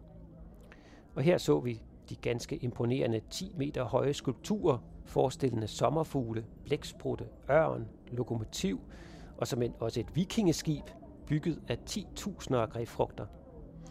Vi så en forædlingsstation og deres medbragte eksempler af modificerede grebfrugter i underlige former. Ja, vi talte sågar med guvernøren for regionen, der fortalte, at 10-12 procent af alle citrusfrugter konsumeret i Europa kom herfra. Ja, jeg har det faktisk på bånd, så lad os lige høre et lydligt bevis på mit eventyr. Turkey is very important uh, for, for the citrus family, you know, for the citrus members uh, among the other countries. 35% of this. Ne, nasıldır bir konu hocam Türkiye'de? Şöyle, Türkiye'de, dünyada. Dünya, dünyada, Avrupa'da, Avrupa'da ikinci. In the Europe is in second. Dünyada Turkey. ilk 10 içerisinde 8. Yeah, it's Dünyada eight e, turunç among kilometreleri all countries. e, arasında. Türkiye'de 5.4 milyon ton In Turkey, every is about narinci 5 üretiliyor. million discipline. Türkiye'de birinci sırada. is in the first grade among all cities of Turkey. The Mandalina, greyfurt ve portakalda da ikinci. Ja, det var min græske influencer-kollega, der stillede spørgsmålene. I kunne måske fornemme det i baggrunden. Det var lidt sådan en bakkenagtig stemning blandt de tusinder af børnefamilier og unge mennesker, der brugte deres weekend her. Og så alligevel var det ærligt talt skuffende, at man hverken kunne møde grebfrugtbønderne, smage eller købe en eneste grebfrugt. På festivalpladsen kunne man kun få kebab og popcorn, høre dårlig tyrkisk skodpop, og alle skulpturerne var indhegnet og bevogtet, så man ikke engang kunne låne en grebfrugt med hjem. Okay, i sandhedens tjeneste, så blev alle grebfrugterne faktisk delt gratis ud til pøblen søndag aften mellem kl. 8 og 9. Men da jeg ankom kvart i 9, forpustet og efter at være stukket af fra min gruppe og på egen hånd fundet tilbage til festivalen, ja, så var alle grebfrugterne forsvundet, pist væk. Efter meget efterforskning stødte jeg ind i en ældre kvinde, der kom slæbende med en fyldt flyttekasse og fik tikket mig til en. Den er kommet i glas og ramme. Søndag var også vores sidste aften, og den hyggeligste. Man vender sig jo til hinanden over tid, og min unge græske kollega, ikke en dag over 22, fortalte mig lidt om sit influencerliv, mens vi fik indbagt orkidéis og pistagebagte pandekager. Hun fortalte også om den politiske situation i Grækenland, som lød om en endnu mere foruroligende end den i værtslandet. Men da hun hele tiden ville supplere det, hun berettede om, med noget, jeg skulle se på hendes telefon, ja, så havde samtalen den der besynderlige, haltende rytme, jeg finder svært at finde mig til rette i. Når heldigvis, eller forudsigeligt på det tidspunkt, så var der også almindelig kaos omkring afskibningen af alle os influencer hjem til vores respektive indflydelsesfære. Selvom vi alle skulle skifte fly i Istanbul, var vi blevet booket ind på otte forskellige fly, der fløj mellem halv to om natten og halv fem om eftermiddagen den næste dag. Jeg selv var i den sene afgang med et fly halv tre, og det var selvfølgelig noget træls at skulle tilbringe så meget spildtid i en lille lufthavn, men det heldige bestod i, at jeg skulle flyve sammen med Olli, som på et tidspunkt, mens vi ventede, gav mig ja, næsten en halv time af sin opmærksomhed, uden at hans telefon kom imellem os. Eller det vil sige, han begyndte med at vise mig hans TikTok-videoer for turen, som jeg da også fandt ganske imponerende. De var vel egentlig ret professionelt lavet, både hvad indgår indhold, klipning og voiceover. Men efter den introduktion fik vi os en snak om hans liv og forretningsmodel. Oliver, som han rigtig hedder, var i begyndelsen af 30'erne, far til to piger, og havde engang været frisør i et efter eget udsagn fashionabelt London-salon med flere kendiser blandt kunderne. I sin fritid kunne han lide at lave mad, og på et tidspunkt fandt han på at lave små videoer med gamle historiske opskrifter, han tilberedte hjemme i sit lille køkken, for derefter at lægge op på TikTok. Uden at have planlagt det, blev videoerne en succes. Mange begyndte at følge ham og samtidig kommentere på det, han gjorde. Noget som firmaer, der søger influencer, lægger mærke til. Han indså ret hurtigt, at her kunne der være en god forretningsmodel. Han sagde sit job op og gik all in på at skaffe flere følgere. Blandt andet ansatte han et helt hold til at gå rundt i Londons gader med skilte på maven, der reklamerede for hans TikTok-konto. Og det virkede. Firmaernes PR-afdelinger begyndte at ringe, eller faktisk fortalte Olli, så er der ind til tre mellemled mellem influenceren og så producenten af det brand, der skal placeres eller omtales i en af hans videoer. Men under omstændigheder, så blev han kendt nok til, at de ringede, og nu om dagen havde han i gennemsnit tre bestillinger per uge, som kunne være alt fra ingredienser til tøj til restauranter, som han fortalte med behagelig ydmyg selvironi, betalte ham fyrstligt for at komme og spise hos dem. Han indrømmede, at det var lidt afhængighedsskabende at måle sin succes i følgere, af hvilket han pt. havde en halv million. Det var som oftest det, han tjekkede, når han tog telefonen frem. Hvor mange der nu havde set hans seneste video. Og der var en slags personlig beruselse i at nå det næste magiske tal. Og tallet havde jo så også helt konkret betydning for, hvor meget han kunne tjene på sine kontrakter. Vi talte også lidt om indholdsmoderation og den fine balance, hvor der helst ikke skal laves en eneste fortalelse. Olli fortalte, at han havde oplevet en meget hadsk shitstorm fra amerikanske følgere, da han kogte et æg på en måde, de ikke brød sig om. Han fortalte også, at han holdt kurser for andre influencer, hvor han altid begyndte med at vise to videoklip. Et på et sekund og et på to sekunder. For at vise, hvor utrolig langt og kedeligt to sekunder kan opleves. Og hvad med dine døtre, spurgte jeg. Sidder de også hele dagen med snuden i telefonen? Han smilede. Nej, min kone hader sociale medier. Hun er ligesom dig. Hun har hverken Facebook, Twitter eller noget som helst, og hun sørger for, at det ikke fylder for meget af deres liv. Men nemt er det selvfølgelig ikke. Det sidste Olli nåede at sige, inden vi blev kaldt ombord, var, at han pynsede på at blive turistinfluencer. Han følte lidt, at hans madprogrammer var blevet rutinemæssige, og lød det ikke bare for fedt at blive fløjet gratis rundt i hele verden og bo på fede hoteller, og så blive betalt for det. Det var jo et lærerigt at jagtage Olli, da vi ankom til Istanbul, For som øvede rejsende vidste han lige præcis, hvornår han skulle løbe, og hvilken kø, der flyttede sig hurtigst, så han kunne komme igennem alle sikkerhedstjekkene uden for meget ørkesløs venten. I flymaskinen hjem til København optaget ved siden af Gylchin og hendes datter Lilla på knap et år. De havde sammen med Gylchins fire andre søstre fra Vestegnen været på forlænget shopping weekend i Istanbul. Og de mindede mig med deres makeup, bling-bling, varme og sovløshed om at verden, ja, at Brøndby er et mangfoldigt sted. Så meget for min wallerske dybdegravende evner, bliver Jukmus, intet autokratisk regime eller kommersielle interesser fik vist skrammer af denne podcast. Og så tror jeg i øvrigt, at jeg springer den del af turen over, hvor en soldat fandt mig mistænkelig og beslaglagde mit pas og slæbte afsted med mig og min grebfrugt. Pyt. Jeg holder virkelig af Tyrkiet og tyrkerne. Det er et kæmpestort land med en kæmpestor historie, og menneskene er gæstfrie og nysgerrige. Tjek det selv ud. Det var Rasmus Blæde Larsen, der havde tilrettelagt programmet, og på hjemmesiden kan I se billeder fra turen. I den sjette udsendelse i rækken af Sofias samtaler, hvor dannelse søges indkredset, har Sofias Jens Råhauke fanget professor Per Ørgaard ind til en samtale om dannelse i almindelighed og dannelsens vilkår her og nu.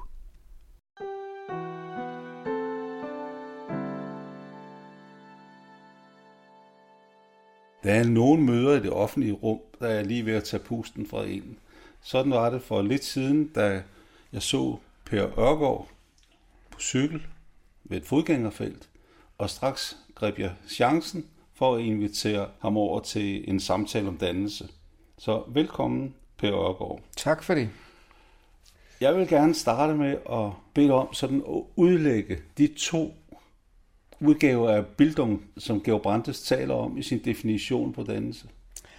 Ja, han talte jo om det fra Tyskland, fordi han boede i Berlin omkring 1880. Og han talte om det som, ja, dels som dannelse, som du siger, Bildung, og så Bildung som formning. Og dannelse, det kaldte han universalitet i modsætning til indskrænket fagdygtighed. Og det andet formningen kaldte han den personlige bearbejden af kundskabsforrådet i modsætning til den videnskabelige videns upersonlige og kollektive karakter. Og nu havde Brandes jo ikke noget imod nogen af delene, altså hverken fagdygtighed eller videnskabelig viden, men det er, det er det, man gør med det, som er det spændende. Altså det, at man, selvom man er fagmand, kan se ud over sin næsetip og sit fags næsetip og se det i en større sammenhæng. Og så det, at man samtidig gør noget ved det personligt. Altså det Brandes forestiller sig ved formning, det er jo altså, at det er en selv, der former den videnskabelige viden og gør den til noget, som man så at sige også lever med og videreudvikler, og som altså ikke kun har betydning som noget, man ved, men også har betydning for, hvordan man i øvrigt indretter sig. Øh, når man taler om dannelse i dag, så er der jo nok mange, der opfatter formning mere som opdragelse, som det, der kommer udefra. Men øh, sådan er brand, mener Brandes det ikke. Mm. Så det vil sige, at den dynamo, han taler om her, er jo for så vidt den, der er gået igen i den skolelovgivning om samspillet mellem det individuelle og det fælles. Ja, faktisk. Og sådan er det jo også til at begynde med. Altså, det, selve dannelsesidealet, at vi henter jo ordet fra tysk, altså fra Bildung. Ikke? Og i virkeligheden er det jo hentet fra naturvidenskaberne. Det er hentet fra geologien, geologiske dannelser. Mm. Og det er jo nogen, der opstår af sig selv, men også under indvirkning af ydre ting altså klimaforandringer og sådan noget. Så på den måde kan man sige, at det har det der med sig hele tiden, og det har det jo også hos de gamle dannelsestænkere, altså Goethe og Schiller og Humboldt. Det er hele tiden en vekselvirkning, altså det er bestemt ikke kun opdragelse, det er hele tiden også med en betoning af vækst, det der kommer indenfra. Og øh, det er jo også derfor, at dannelsen hos Goethe for eksempel typisk Altså han bruger faktisk meget sjældent ordet egentlig. Men så skriver han jo den her Wilhelm Meister-roman, som man betragter som en dannelsesroman. Og det er jo, som jeg ser det, netop en roman, fordi man ikke rigtig kan bringe alt det der på begreb. Altså dannelse passer øh, helvedes dårligt til et regneark. Og det er jo også derfor, den er gået af mode. Mm. NC øh, nationale test. Ja, åh oh, gud. Ja. ja. Så dannelse ligger i sådan et lag, som man kunne kalde det poetiske lag, for eksempel i skolesynet. Det kan man godt sige. Altså Goethe samtidig, Schiller, han skrev jo en hel afhandling om det, han kaldte menneskets æstetiske opdragelse. Ikke? Og det var en opdragelse ikke til, at alle skulle blive kunstnere, men at alle skulle have sans for det, han opfattede som en fri handling. Altså derfor var han så interesseret i at, at formidle dannelse gennem kunst, fordi han sagde, at kunsten er den eneste menneskelige aktivitet, som ikke har et formål uden for sig selv. Og dannelse har på sin vis heller ikke et formål uden for sig selv. Men det har selvfølgelig en virkning uden for sig selv. Øh, nemlig den, at man bliver i stand til at omgås andre mennesker på en fornuftig måde. Og oven købet have noget ud af det. Også det. Jamen, man har da bestemt Og- selv. Man har, noget. man har bestemt selv noget ud af det. Man giver også noget, og man kan jo også...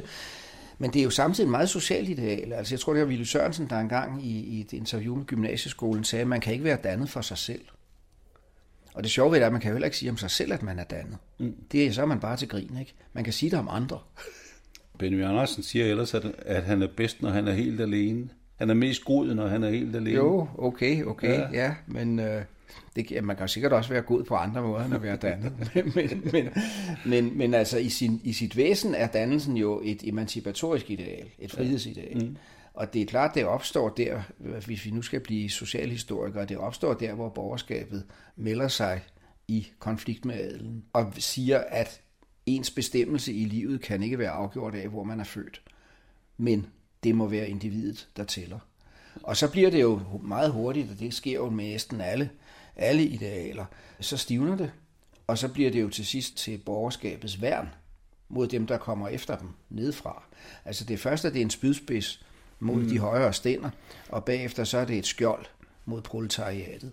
Og det er jo derfor, at Ibsen for eksempel har fået fældet ned i fortorvet i, på Karl Johan i Oslo. Hvad skal vi med fremmeordet idealer, når vi har det gode gamle norske ord løgne? Ja, præcis. Altså jo, jeg vil så slå et slag for idealer modsat værdier, mm. som vi slår så meget på nu. Ja. Ikke? Fordi værdier, det er noget, man læner sig tilbage i. Mm. Øh, idealer, det er dog trods alt noget, man kunne stræbe efter. Det er dannelsen jo også, fordi der er jo aldrig nogen, der er så dannede, at de ikke behøver at blive mere dannede. Nej, men på den anden side, den, den stivnede dannelse, ja. sådan som jeg ser det, der fører til, at dannelse bliver betragtet som et elitært begreb i dag. Ja, det, jo, det er det. Og det, altså, det kan man sige, jeg vil ikke sige, at begrebet er skyld i det selv, men altså dem, der har brugt det på den Mm. måde, er selvfølgelig skyld i det. At, at, øh, at det netop har været brugt som et værn. Ikke? Altså i slutningen af, af 1800-tallet, altså kampen, forfatningskampen Venstre mod Højre, der skrev Hørup nogle meget, meget morsomme øh, artikler om dannelsen. Ikke? Og de nationalliberale, som hele tiden sagde, at det er de dannede, der skal Mm. mm. bestemme øh, gangen her i samfundet. Og så havde han sådan nogle forestillinger om, hvordan Venstre og Venstre og høvdingen Berg kom gående ind på de bonede gulve i nogle træsko, affyrede nogle afskyelige kejlebanevidigheder af i det bedre selskab og den slags. Ikke? Ja. Der var Brandes jo selv rundet af det bedre selskab, og havde ikke noget imod dannelsen, men ville jo godt netop se den. Altså han har jo også et skarpt blik for, at den kunne bruges til det andet. Mm. Ikke? Og det var derfor, han lagde vægt på at betone det på den måde. Og så skriver han i øvrigt i den samme artikel fra Berlin, hvor han skriver om dannelsen, at han kan godt se, at den er også på retur i Tyskland. Altså ved, og det er praktikerne, der er ved at få magten, det er fagfolkene, der er ved at få magten, det er derfor, han lægger meget vægt på det med universaliteten. Mm. Nu kommer specialisternes tid, og øh, det samme havde Goethe faktisk sagt 50 år i forvejen i sin sidste roman. Og det samme kan man jo se er gået videre og videre og videre. Alle har jo mulighed for at tage del i dannelsen. Ja. Jeg har lige været i Ribe og skulle ind og se øh, Jacob A. Ries museet, bare Ja. for lidt modvægt, øh, blandt andet til Hein Heinsens forfærdelige skulptur af en skar. Og da vi står der i porten ind til Jacob A. Ries museum, der kommer der en mand, som begynder at fortælle os om, hvad der foregår derinde. Ja. Og det er simpelthen så levende og så veldisponeret, så vi selvfølgelig spørger ham, er du guide? Ja. Nej, jeg er ordblind, siger han så. Så har han været inde og få Ja. ja. gennemgået stoffet øh, Ja. ved lyd og Ja. ved billeder. Ja. Og det har han ordnet inde i hovedet, Ja. og han gav os så meget, så vi besluttede os for, at vi gad ikke gå derind. Vel, der var Ja. ingen Ja. grund til det. Nej. Han øh, fortalte så, at han øh, havde gået på en specialskole, Ja. fordi de regnede med, at han var dum. Ja. Han er egentlig mest spændende mennesker, jeg har mødt i meget lang tid. Mm. Og på en eller anden måde gav han jo noget Ja. til os andre. Ja. Både at skældet blev Ja. fra vores øjne, ikke? Ja. og at han også gav os noget fagligt indhold. Ja. Det var fornøjeligt, og så sluttede han med at sige, at han skulle på universitetet nu på Frederiksberg, for han skulle læse landskabspleje. Aha. Men han var for så vidt et eksempel på, Ja. at dannelsen, Den kan findes alle steder, hvis individet er modtageligt. Ja, præcis. Altså, det har jo noget at gøre med øh, den gamle historie om at forvalte sit pund. Ikke? Mm. Og et eller andet pund har vi alle sammen fået. Ja. Og så er det klart, at så har det været altså, defineret oprindelige akademikere, kan man så sige. Mhm. Og derfor så er det også blevet meget forbundet med at vide en hel masse ting. Og det er jo ikke nogen skade til at vide noget, men vi ved jo også alle sammen et eller andet. På et eller andet Ja, ja. område. Så det er igen spørgsmålet om, hvad gør man med det, man ved og kan? Hvad bruger man det til? Prøver man også at gøre det frugtbart for andre? Man kunne også sige, at det er meget mere kontant, altså at dannelse hænger også noget sammen med ganske enkelt, der opfører sig ordentligt. Mm. Øh, Hvad der ikke behøver at være det samme som at være mundlarm eller ve eller noget andet. Men lad os tage, nu tage den der øh, åndssvage debat om ytringsfrihed, som en gang imellem kører her. Ikke? Hvor der er nogen, der mener, at den skal overtrumfe alle andre friheder i denne verden, og der skal ikke være grænser for den. Jamen, og det er også logisk forrygt, fordi det kan ingen friheder. Men der vil jeg også sige, at dannelse er jo ikke noget, der udelukker, at man er skarp og ironisk og vittig og alt muligt andet. Men hvis man krænker for at krænke, og uden det formål også at fremme et eller andet anlæggende, så er det uddannet. Hvis der er et eller andet andet formål med det, man gør i sådan en situation, så kan det jo godt falde ind under et dannelsesbegreb. Men det er igen det med at se ud over sig selv. Og hvis det alene handler om selvhævdelse, ja, så er det uddannet. Ja, øh, eller selvhævdelse, eller jorden. Ja, jo jo, men det kan, ja, det kan du Det er sige. to sådan, sider samme sag, Det er sådan det. to sider samme Ja. sag, ikke? Altså, man, man kan jo sagtens i en debat ønske at få sin modstander, om jeg så må sige, ned med nakken, ikke? Men hvis man begynder at bruge forgiftede våben, som i Hamlet, så er det forkert. Ja. Det er derfor poeten Peter Poulsens digt om ytringsfrihed er et af mine yndlingsdigte, ikke også for at værne om ytringsfriheden, råber jeg røvhul efter min nabo. Jamen, jeg elsker også det digt. Det er et ja, fantastisk digt. Ja, det er, det, det, kortere kan det ikke sige. Nej, det kan det ikke. Og hvis vi nu alligevel så skal sige det, lidt, sige det lidt længere, så er det jo absurd, at der er nogen, der tror, for eksempel nu i den her debat om Muhammed-tegningerne, ikke? at i samme øjeblik, nogen siger, nu trykker vi ikke de her Muhammed-tegninger mere, hvad tegneren i øvrigt heller ikke ønskede, så er det selvcensur. Det kan jo også være, at man bare ikke føler trang til det. Mm. Er det selvcensur? Altså, det er åbenbart ja, ikke? lige nøjagtigt Ja. der på det område. Det kunne jo være, at det havde man ikke lyst til. Nej. Og i øvrigt er det jo interessant, fordi noget af den der debat, der nu kogte op sådan en lille smule i august, jeg var jo selv involveret i den ufrivilligt, den hang jo sammen med, at Kurt Vestergaard døde. Ja. Og det vil sige, at der var to hensyn, der faldt væk. Hensynet til hans personlige sikkerhed, og hensynet til, at han notorisk flere gange havde modsat sig, at tegningen blev brugt til uvedkommende formål. Mm. Og det kan han ikke modsætte sig længere. Nej. Og så skal den køre igen. Ikke? Ja, og så får man altså den der helt absurde situation, at hvis ikke Muhammed-tegningerne vises i hver eneste klasseværelse, øh, så øh, har vi ikke ytringsfrihed. Nej. Det svarer jo i virkeligheden til, at man i gamle dage skulle have et krucifiks hængende alle steder. Ja, det er det reciprokke krucifix. Ja, men altså må ikke det gå over, når folk får lidt tid til at Åh, tænke det gør det nok, hvis de får på, tid på et eller andet tidspunkt. Men den debat er jo ret interessant set i pædagogisk sammenhæng, fordi ytringsfriheden er en frihed fra lidt til venstre fra midten og så ud til højre, mm. men ikke den anden vej. Nej, nej. Så Jamen sådan er det jo gerne, fordi det interessante er jo, at i meget den her debat, der oplever man jo, at dem, som kræver sanktioner, det er dem, der synes, der skal ske noget med os andre. Ja. Ja, vi er, jeg har sådan set ikke noget imod, de andre er der. Nej, det. Men, nå, men altså sådan er det. Men for at vende tilbage til dannelse, sådan i lidt mere udvidet forstand, altså ikke kun lade det handle om det, så er det jo, det er jo også noget med, hvordan man omgås. Mm. Altså at man i hvert fald møder sine medmennesker med en tillid, som så kan blive skuffet, og så kan man blive vred, og så kan man blive rasende, og så kan man skælde dem ud på alle mulige måder. Men at man ikke så at sige begynder med at se dem som fjender. Mm. Og det har jo også noget at gøre med det ord, som også er blevet skamredet sammenhængskraft i et samfund, som jo er under hårdt pres, og hvor vi jo egentlig kun i dag har skolen tilbage som den eneste institution, der sørger for det. Altså for mændene var det jo tidligere sådan, at militæret gjorde sit med værnepligten, ikke? og mange piger kom et år i huset, eller hvad de nu gjorde, man fik en eller anden form for husholdningsuddannelse. Altså mange andre, skal vi sige, dannende, og selvfølgelig også opdragende, og selvfølgelig også intimiderende og alt muligt. Ikke, der er ikke noget, der kun er sol. Mm. Mange af de instanser er jo væk i dag. Og den eneste instans, som egentlig er tilbage, det er skolen. Og den er også ved at gå i opløsning med stigende antal privatskoler. Og øh, også en valgfrihed i skolen, som jeg gerne vil sige, den synes jeg er en stor ulykke. Fordi den altså gør, at mængden af fælles viden, fælles erfaringer, bliver mindre og mindre og mindre. Ja, og den modstand, som et fællesskab altid skal have, inden det krakelerer, ja. ikke også? Den er jo væk. Altså, ja. Jeg har været skoleleder på nogle skoler, hvor, hvor der var elever, der simpelthen shoppede rundt mellem skolerne, hver gang de fik et problem i matematik. Ja. På en måde er det jo en opdragelse til skilsmisse. Ja. At hver gang Ja, der er noget, der går dig imod, så skrider vi. Ja, Ikke? jo. Så Men det, Det er jo også det samme, som jeg har imod valgfriheden i skolen. Ikke? Altså dels gør det jo, nu er jeg jo selv sprogmand, har et fremmedsprog, som lider under det der. Mm. Fordi det jo så ender blindt. Altså tysk og fransk og, for, og spansk og hvad der ellers Ja. ja. måtte være, de ender jo alle sammen blindt. Mm. Mm. Fordi det øjeblik ikke alle skal lære det, så kan man i sidste instans alligevel kun bruge engelsk. Ja. Det, er den, det er den erfaring, jeg nu har gjort gennem 20 år. Ikke? Ja. Og det vil sige, at ja, hvis hvis jeg var ung i dag, så ville jeg da heller ikke vælge de der fremmedsprog. Fordi hvad skal man med dem, hvis man ikke kan få lov at bruge dem bagefter? Nej. Det er derfor, jeg mener, at valgfriheden snyder både de unge og samfundet.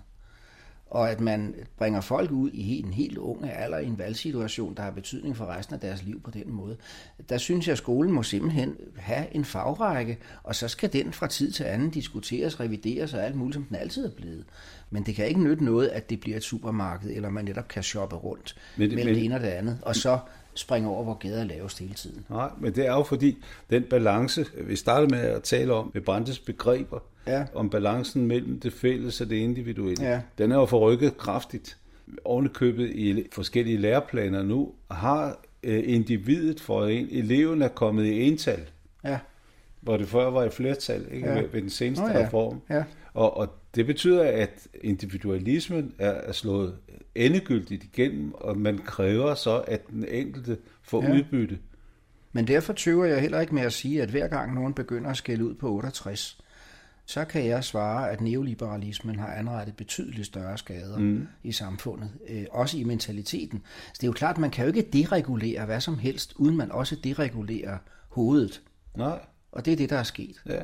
Og det er jo det absurde, at man tror, at der skal gives los for individet på alle mulige områder, og samtidig er de samme mennesker, der siger, at nu skal vi have mere opdragelse.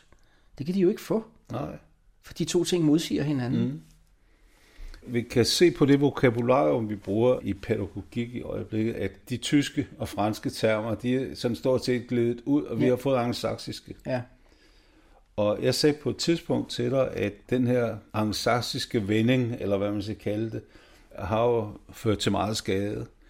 Hvorefter du indvendte, at der kommer sandelig også meget godt fra USA. Jo. Du, du sagde også, at der ikke kom så meget fra England. Det er så noget andet.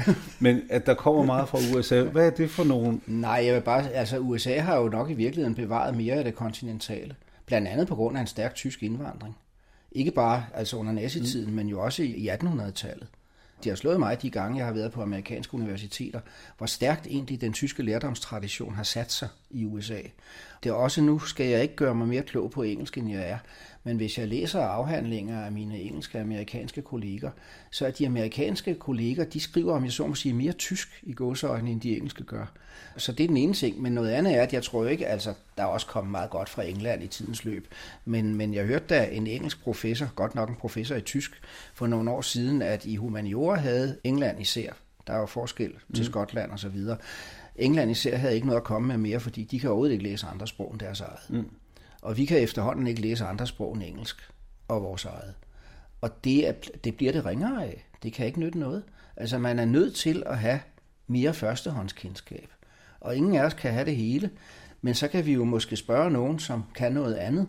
Og det er der efterhånden heller ikke nogen af, fordi øh, det hele bliver en monokultur.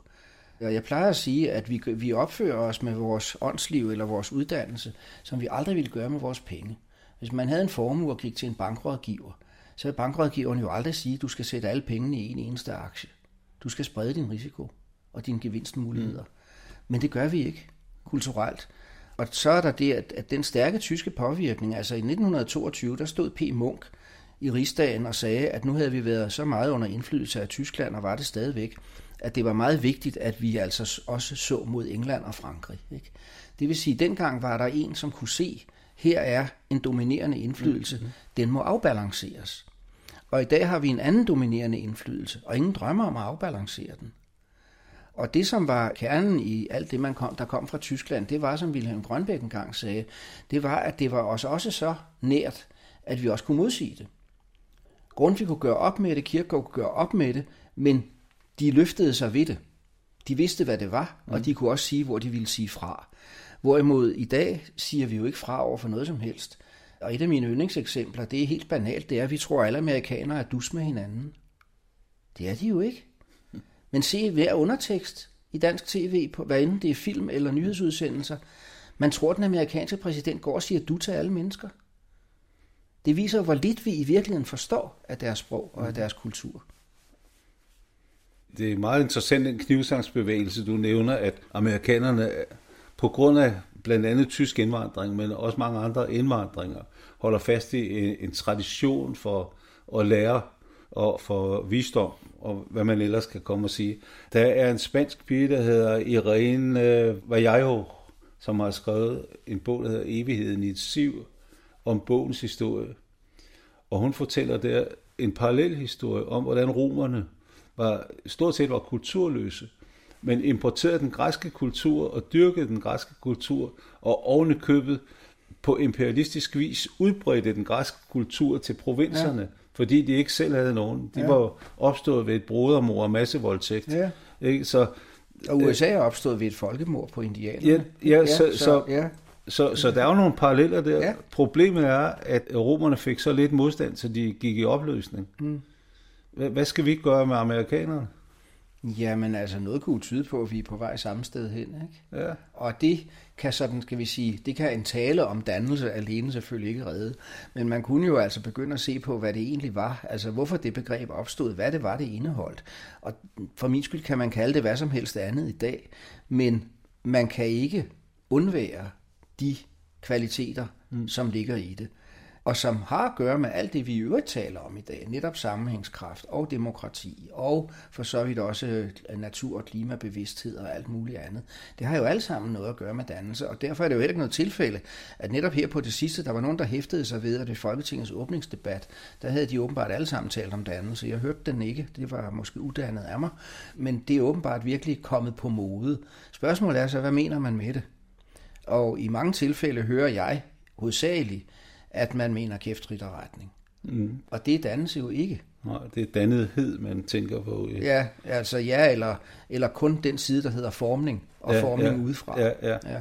Det er jo også interessant, at dannelse har jo ikke nogen ekvivalent på hverken engelsk eller fransk. Mm. Jeg skulle engang åbne en pædagogisk konference, i, altså i medfør mit fondsmedlemskab, ikke fordi jeg var deltager i konferencen, med en tale på engelsk, og der sad vi netop og diskuterede, at den skulle handle om dannelse. Og vi sad og diskuterede, jamen, hvad skal det egentlig hedde på engelsk? Skal det hedde formation? Skal det hedde education? Hvad skal det hedde? Og nogle gange oplever man jo, at engelsksprogede tekster bruger det tyske ord bildung, mm. hvis de vil sige, hvad det er. Og det er jo ikke, fordi tyskerne nødvendigvis er klogere end andre mennesker, eller har, har fattet det hele mere. Men det er forskellige kulturelle traditioner.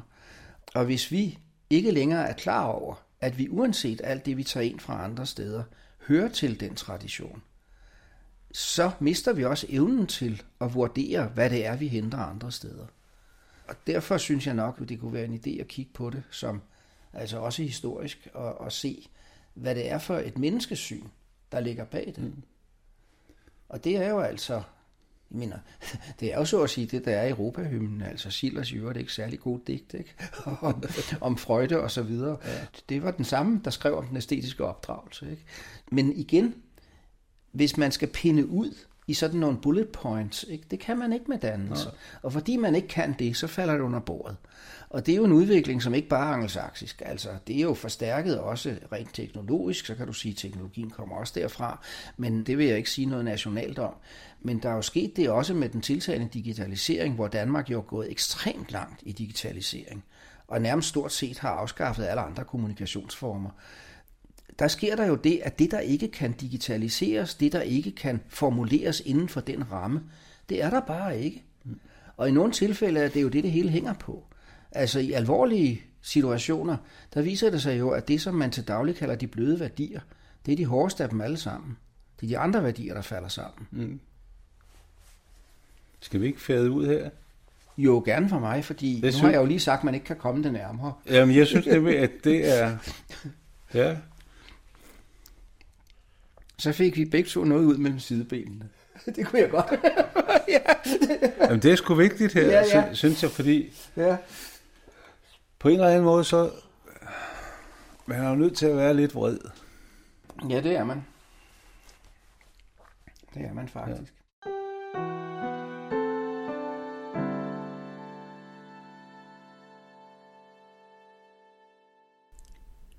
I hørte Jens Råhauke fra Sofia i samtale med professor Per Ørgaard om dannelse i historisk og aktuelt lys.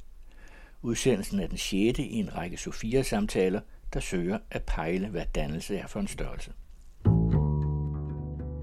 Den anden radio. Public Service Radio om kultur og samfund. I Farovs klassikere i denne uge skal vi igen have en myte af Johannes V. Jensen, og igen foregår den i varietémiljøet.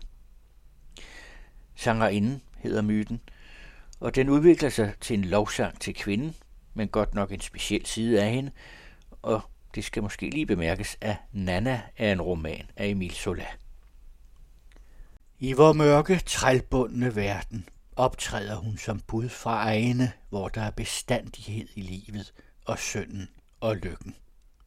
Egne, som slet ikke findes. Hun er født uden for orden og opvokset på fortorvet. Hun har ikke lært arbejde. Ingen sort viden har gjort hende eftertænksom. I sit 15. år flyede hun til skovene med en ung, desperat indbrudstyv, og kunne siden ikke forstå, at hun fik en levende miniatyrudgave af lømlen. Dette første indblik i sammenhængen mellem årsag og virkning modnede hende en gang for alle.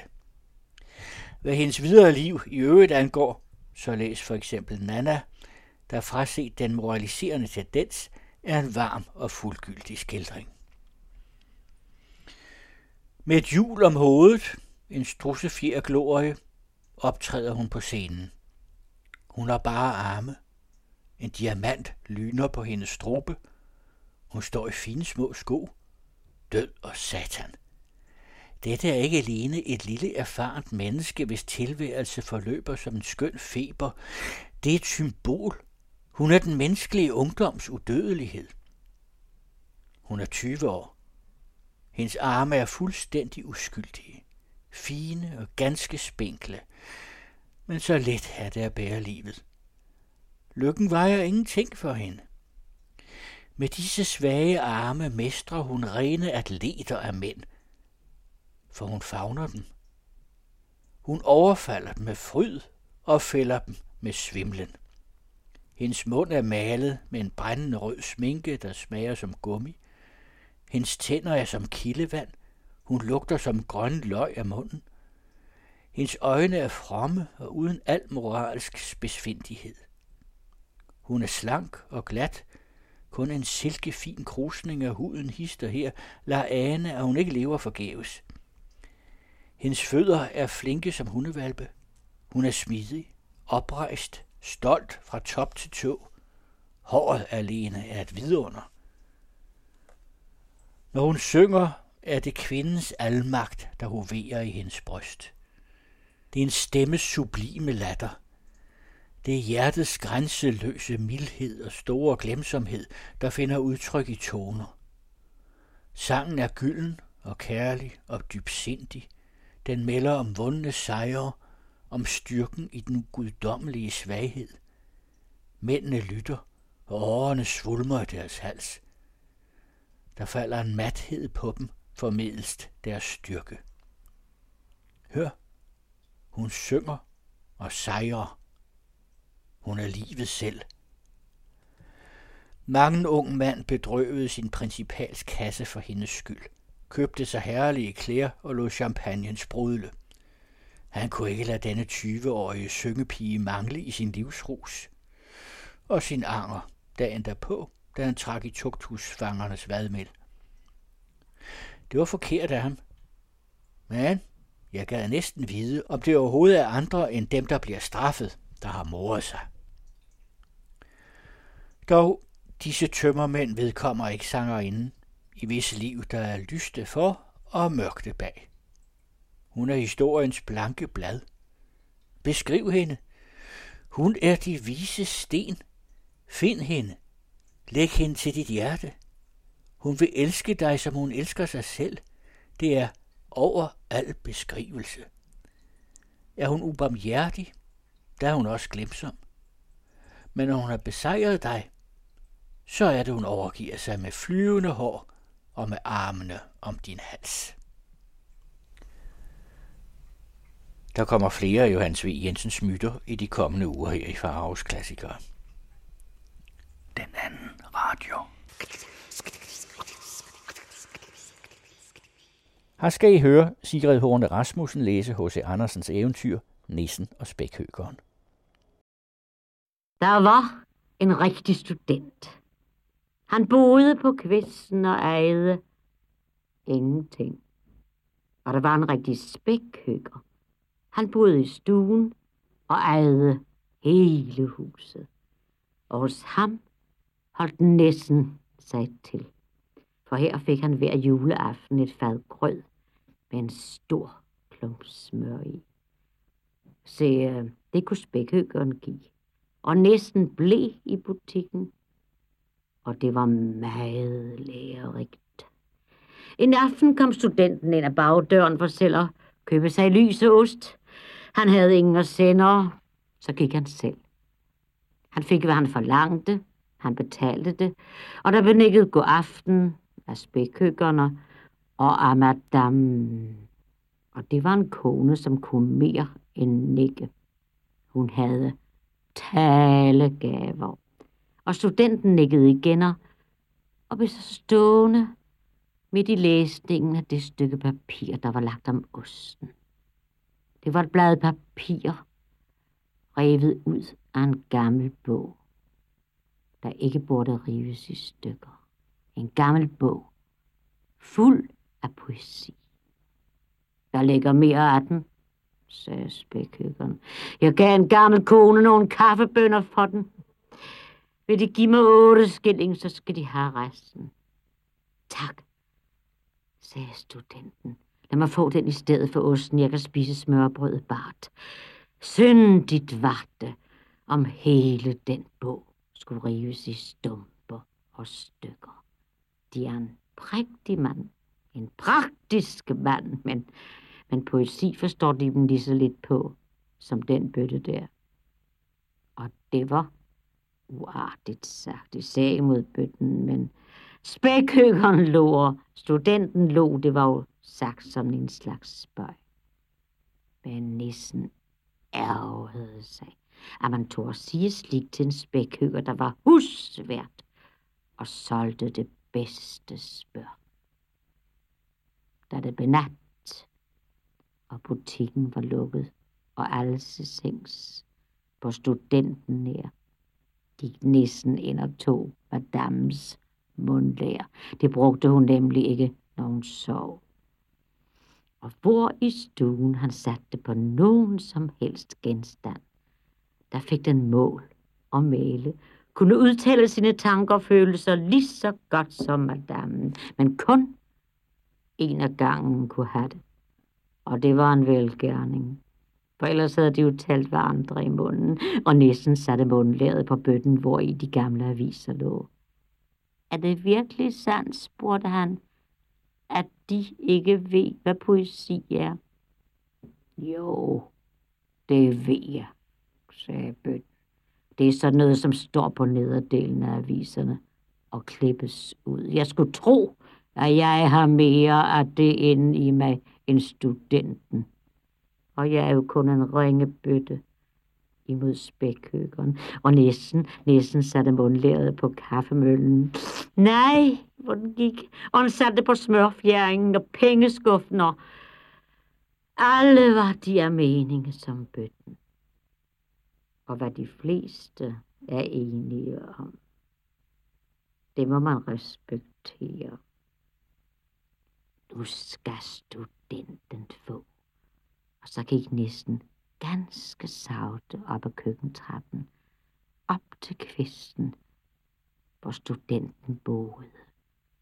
Der var lys derinde, og næsten kiggede gennem nøglehullet og så, at studenten læste i den pjaltede bog dernede fra.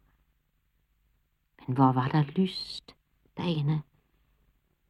Der stod ud af bogen en klar stråle, der blev til en stamme til et mægtigt træ, som løftede sig så højt og bredte sine grene vidt ud over studenten.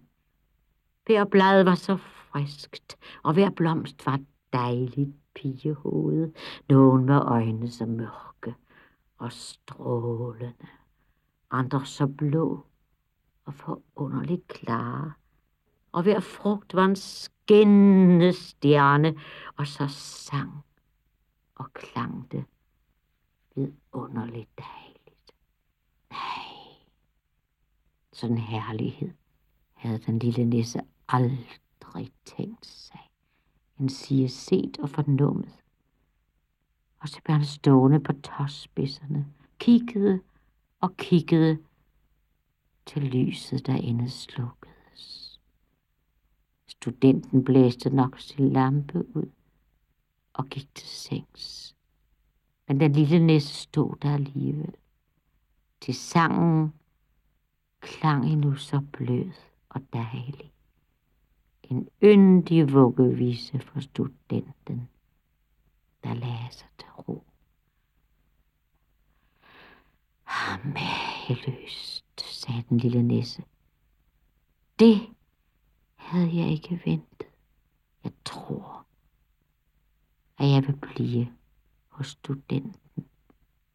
Han tænkte og tænkte fornuftigt. Åh, så sukkede han. Studenten har ingen grød. Og så gik han.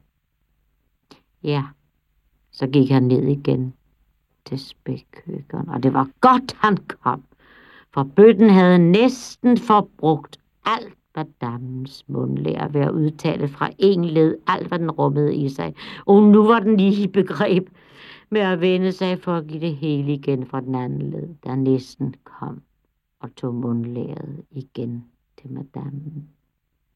Men hele butikken, fra pengeskuffen til pindebrændet, havde fra den tid mening efter bøtten, og de agtede den i en sådan grad, og tiltroede den så meget, at når siden efterlæste kunst og teateranmeldelser af sin tidende det om aftenen, så troede de, at det kom fra bøtten.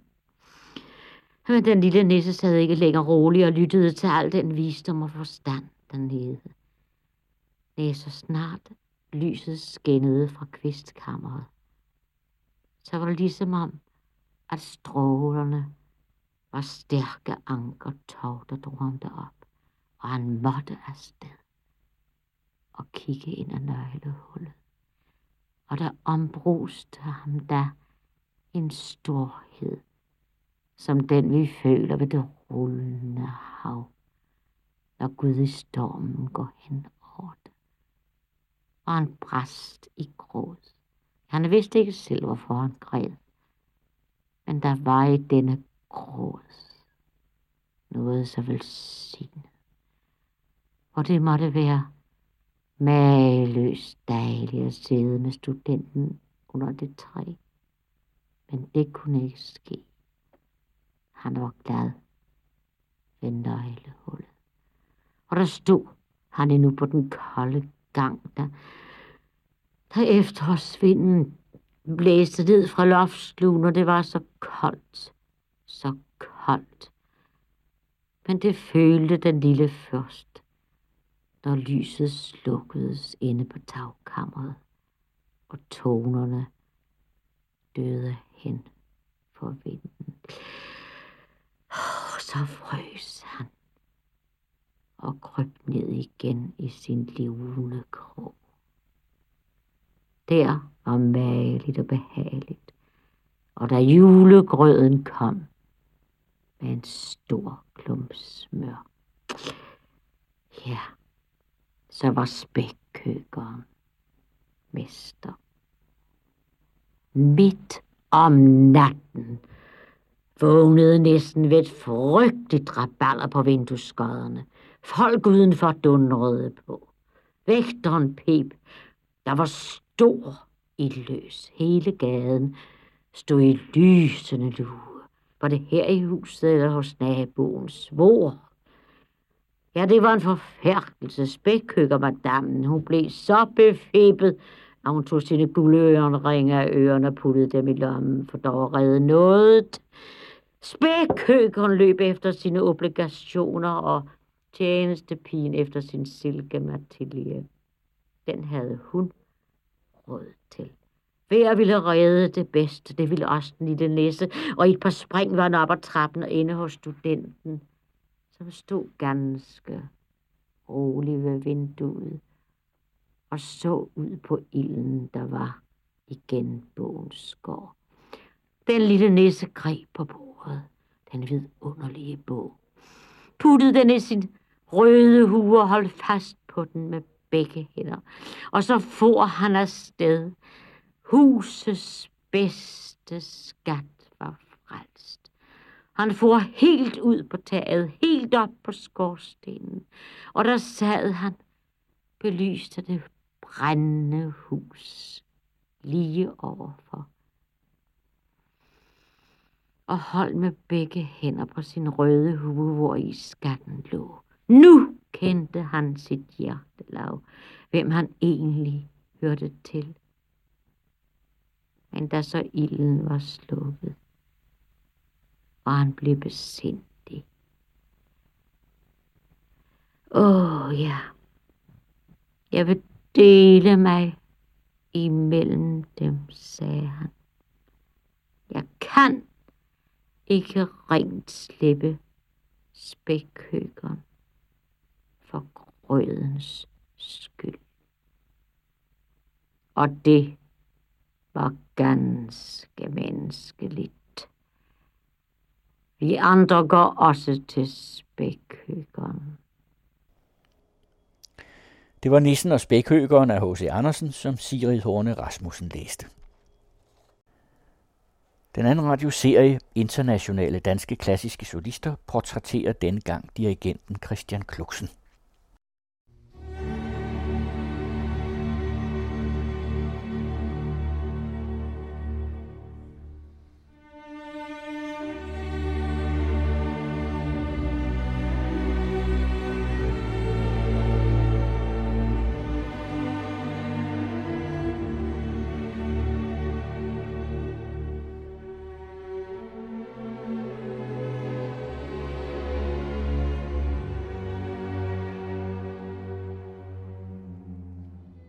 Vej til at blive dirigent er gået via Tivoli Garden og så Musikkonservatoriet, hvor du uddannede dig til fløjtenist.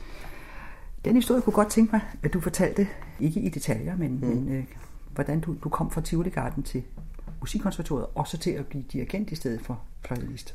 Ja, jeg tror egentlig ikke, at den er så meget forskellig fra alle mulige andre, som kom fra Tivoli Garden og øh, blev musikere bagefter.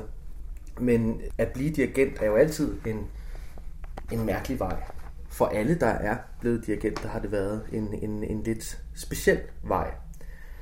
Og øh, det synes jeg måske også øh, min har været, bortset fra, at det er gået relativt meget slag i slag, sådan som jeg fra starten måske ønskede, at det skulle gå, eller håbede, det skulle gå. Men da du startede på Musikkonservatoriet, der var det vel med en tanke på, at du skulle have en karriere som fløjtenist, ikke? Nej, det var det faktisk ikke. Der ville jeg gerne uddanne mig som fløjtenist, men med det henblik at blive dirigent. For jeg var meget opsat på at prøve at udvikle mig som musiker og som instrumentalist, og prøve at sidde i orkestre, inden at det hele ligesom gik løs for mig, at jeg skulle stå foran orkester, for ligesom at forstå, hvad det er, der foregår. Men for at komme tilbage til den historie, øh, som gik forud for det, så øh, var jeg jo i Tivoli Garden fra jeg var syv år. Og jeg tror, jeg dirigerede orkestret, ja, og i Tivoli spillede jeg jo fløjte. Så tror jeg, jeg dirigerede orkestret første gang, da jeg var 14 eller 15 år, til min fødselsdag. Der var en tradition med, at man måtte dirigere orkestret til sin fødselsdag. Og der øh, var der så en øh, musikleder på det tidspunkt, som syntes, at jeg havde talent, Ib Nygaard Jespersen. Og han hævde mig så ind og sagde, men, øh, om jeg ikke kunne tænke mig at blive dirigent for orkestret. Og det synes jeg jo var utroligt sjovt, og det var jeg så i to år. Og der synes jeg, at jeg lærte det, som jeg har taget med mig lige siden, som er, at det skal være sjovt. Der skal være en glæde ved at lave musik. Og man skal føle en sympati for de mennesker, man står overfor. Og det var jo mine kammerater, jeg dirigerede dengang. Og jeg, jeg kan huske, at jeg nød hver eneste dag at stå foran dem og lave musik sammen med dem. Og have det sjovt sammen med dem. Senere så kom jeg på MGK på Sankt Anne Gymnasium. En utrolig inspirerende tid for mig. Hvor jeg også øh, studerede direktion og fik lov til at få dobbelt hovedfag på MGK, som er meget usædvanligt. Og dirigerede orkestret på, på Sankt Anne. Og sidenhen kom jeg så på konservatoriet med fløjte. Som sagt, jeg var, jeg var fuldstændig overbevist om, at jeg var nødt til at blive musiker og instrumentalist, før jeg kunne blive dirigent. Og det har sidenhen vist sig, at det tror jeg var en god idé. Jeg kunne godt have tænkt mig, at det havde gået videre et stykke tid med, med fløjten, eller med, med et eller andet instrument. Men det blev, øh, altså, jeg dirigerede meget hurtigt en, en masse amatørorkestre i København. Og det blev så til, at, at øh, jeg på et tidspunkt kunne se, at jeg, jeg tjente altså nogle gode håndører ved at uh, dirigere amatørorkestre. Og begyndte også uh, at dirigere nogle ret gode værker, synes jeg. Jeg begyndte at interessere mig mere for det. Mm. Så en dag så, så skrev jeg simpelthen papiret og meldte mig ud af, af konservatoriet og smækkede det i postkassen. Og uh, jeg kan tydeligt huske det suk, jeg lavede, da jeg havde, havde, havde smidt brevet i postkassen. Fordi det var både en, en frygtens suk og en lettelsens suk. Mm. Ja, for det at være musiker, der spil, skal man, passer man sin stemme og øh, sit instrument. Ikke? Som dirigent, der står man over for en stor gruppe musikere og skal have det til at fungere. Ja. Og det kunne jo godt tænkes, at det var lidt frygtindgydende. Jeg vil sige, det, var, det, det, det havde jeg jo, og må jeg også sige stadig, har jeg et, et ret øh, naturligt forhold til, fordi jeg prøver at tage det op fra ned, eller ned fra op, som, hvad man nu, hvordan man nu tager det. Øhm, det er mennesker, man står overfor, og mennesker i en gruppe er altid mere frygtindgydende end mennesker i, i hver for sig. Men det er stadig bare mennesker, og det er bare i gåsøjne musik. Øhm, så det havde jeg egentlig ikke så stor frygt for. Jeg var, havde mere frygt for fremtiden. Kan det lade sig gøre? Ja, for du melder dig ud af konservatoriet som fløjtenist, men øh, hvad så med direktion? Det er jo det. Øh, så er det jo den, jeg hænger på. Øh, så har jeg jo taget det valg. Men direktionen studerede jeg jo aldrig på konservatoriet. Det skulle vente helt ind til 2010, hvor jeg fandt en lærer i Zürich, som jeg synes, jeg harmonerede godt med. Og da jeg så havde gået der i et halvt år, så fik jeg en, en fast stilling som assistent for Royal Scottish National Orchestra. Og det, ja, jeg ville godt have studeret lidt mere, må jeg sige, men, men det blev ikke sådan. Og så har jeg jo selvfølgelig, det vil jeg så sige, hele vejen igennem studeret privat. Altså på Sankt Anne, der gik jeg hos øh, en, en meget fin pædagog, der hed Lars Jensen. Og efter det, så har jeg gået hos Giordano Bellincampi privat. Mm. Øh, og det har jo været uvurderligt for mig. Når du første gang skal stå over for et orkester med musikere, du ikke kender, så bliver du i den grad betragtet og vurderet af erfarne musikere, som har set mange, mange andre dirigenter. Hvordan klarer man den første gang? Der er to ting af det. For det første så håber jeg da, at de øh, betragter mig og, øh, og vurderer mig. Det er jo en del af processen. Hvad udfaldet bliver, det kan man selvfølgelig gå og tænke lidt over, men det prøver jeg ikke at tænke for meget over. Det er jo det smukke ved den menneskelige hjerne, at vi kan udelukke nogle af de farlige ting, og så tro, at det ikke er farligt. Og der må jeg sige, at det prøver jeg igen at tage meget lige til. Men den anden side af det er, at orkestret, de vurderer jo mig og betragter mig, men jeg vurderer jo også orkestret og betragter dem. Og øh, i al beskedenhed synes jeg, jeg har en god evne til at vurdere og betragte orkestret lige så hurtigt, måske hurtigere end de vurderer mig. Og det giver jo en fordel i, at jeg kan manøvrere med den her maskine, mm. øh, som jeg synes er bedst for musikken. Og du tror ikke, at øh, der er nogen af dem, der vil være uvenlige måske for at genere dig lige for at prøve dig af? Det er der altid. Det er der i, i livet. Øh, altid. Der er altid nogle mennesker, som fokuserer mere på noget andet, end det, som det egentlig drejer sig om. Af den simple årsag, at de måske selv er lidt utilstrækkelige. Øh, sådan er det i alle fag, tror jeg. Og jeg tror også, at selvfølgelig er der nogen, der er skeptiske, fordi jeg er yngre, fordi jeg er dansk, fordi at øh, jeg måske øh, øh, ikke har pæne nok sko på, eller at jeg, min skjorte ikke er nystrøget. Der kan være så mange ting, eller at jeg siger for meget øh, eller et eller andet. Øh, der er mange ting, der kan, der kan være, være galt, men øh, det er jo ret ofte øh, deres problem. Så.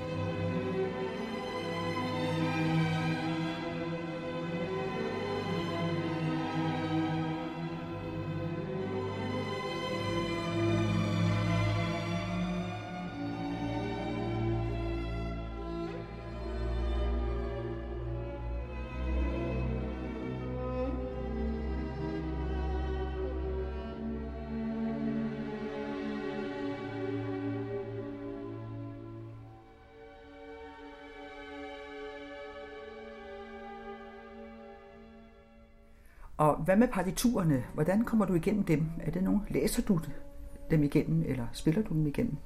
Jeg gør en kombination af begge ting. Altså primært læser jeg dem, som du ser her i mit, i mit øh, lille hjem her, der er ikke noget klaver. Og det er af den simple årsag, at øh, jeg får for dårlig selvtillid af at spille klaver, fordi jeg er sådan en frygtelig dårlig pianist. Det skammede jeg mig over i mange år. Det skammer jeg mig ikke over mere.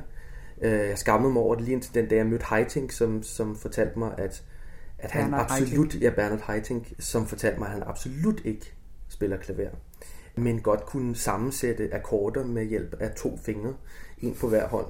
Og det er også lidt det, jeg gør. Og så, så, så vil jeg sige, at jeg tror ikke på, at der er særlig mange, der kan læse et partitur, og så høre det inde i hovedet. Det er lidt overmenneskeligt at kunne det. Men jeg er blevet bedre til at, at læse partitur, og så skabe mig et, et, et klangbillede, og på en måde meget øh, mærkeligt kunne mærke, hvad klangen er i det her partitur. Og også kunne selvfølgelig læse, hvad er det for nogle akkorder. Øhm, så altså, det er sådan en, en, en, det er en meget mærkelig proces, faktisk. Og jeg skammer mig heller ikke over, at jeg, jeg elsker at lytte til indspilninger. Jeg elsker at... Altså det har jeg gjort lige siden jeg, jeg var barn. Altså jeg elsker at lytte til forskellige udgaver af det samme.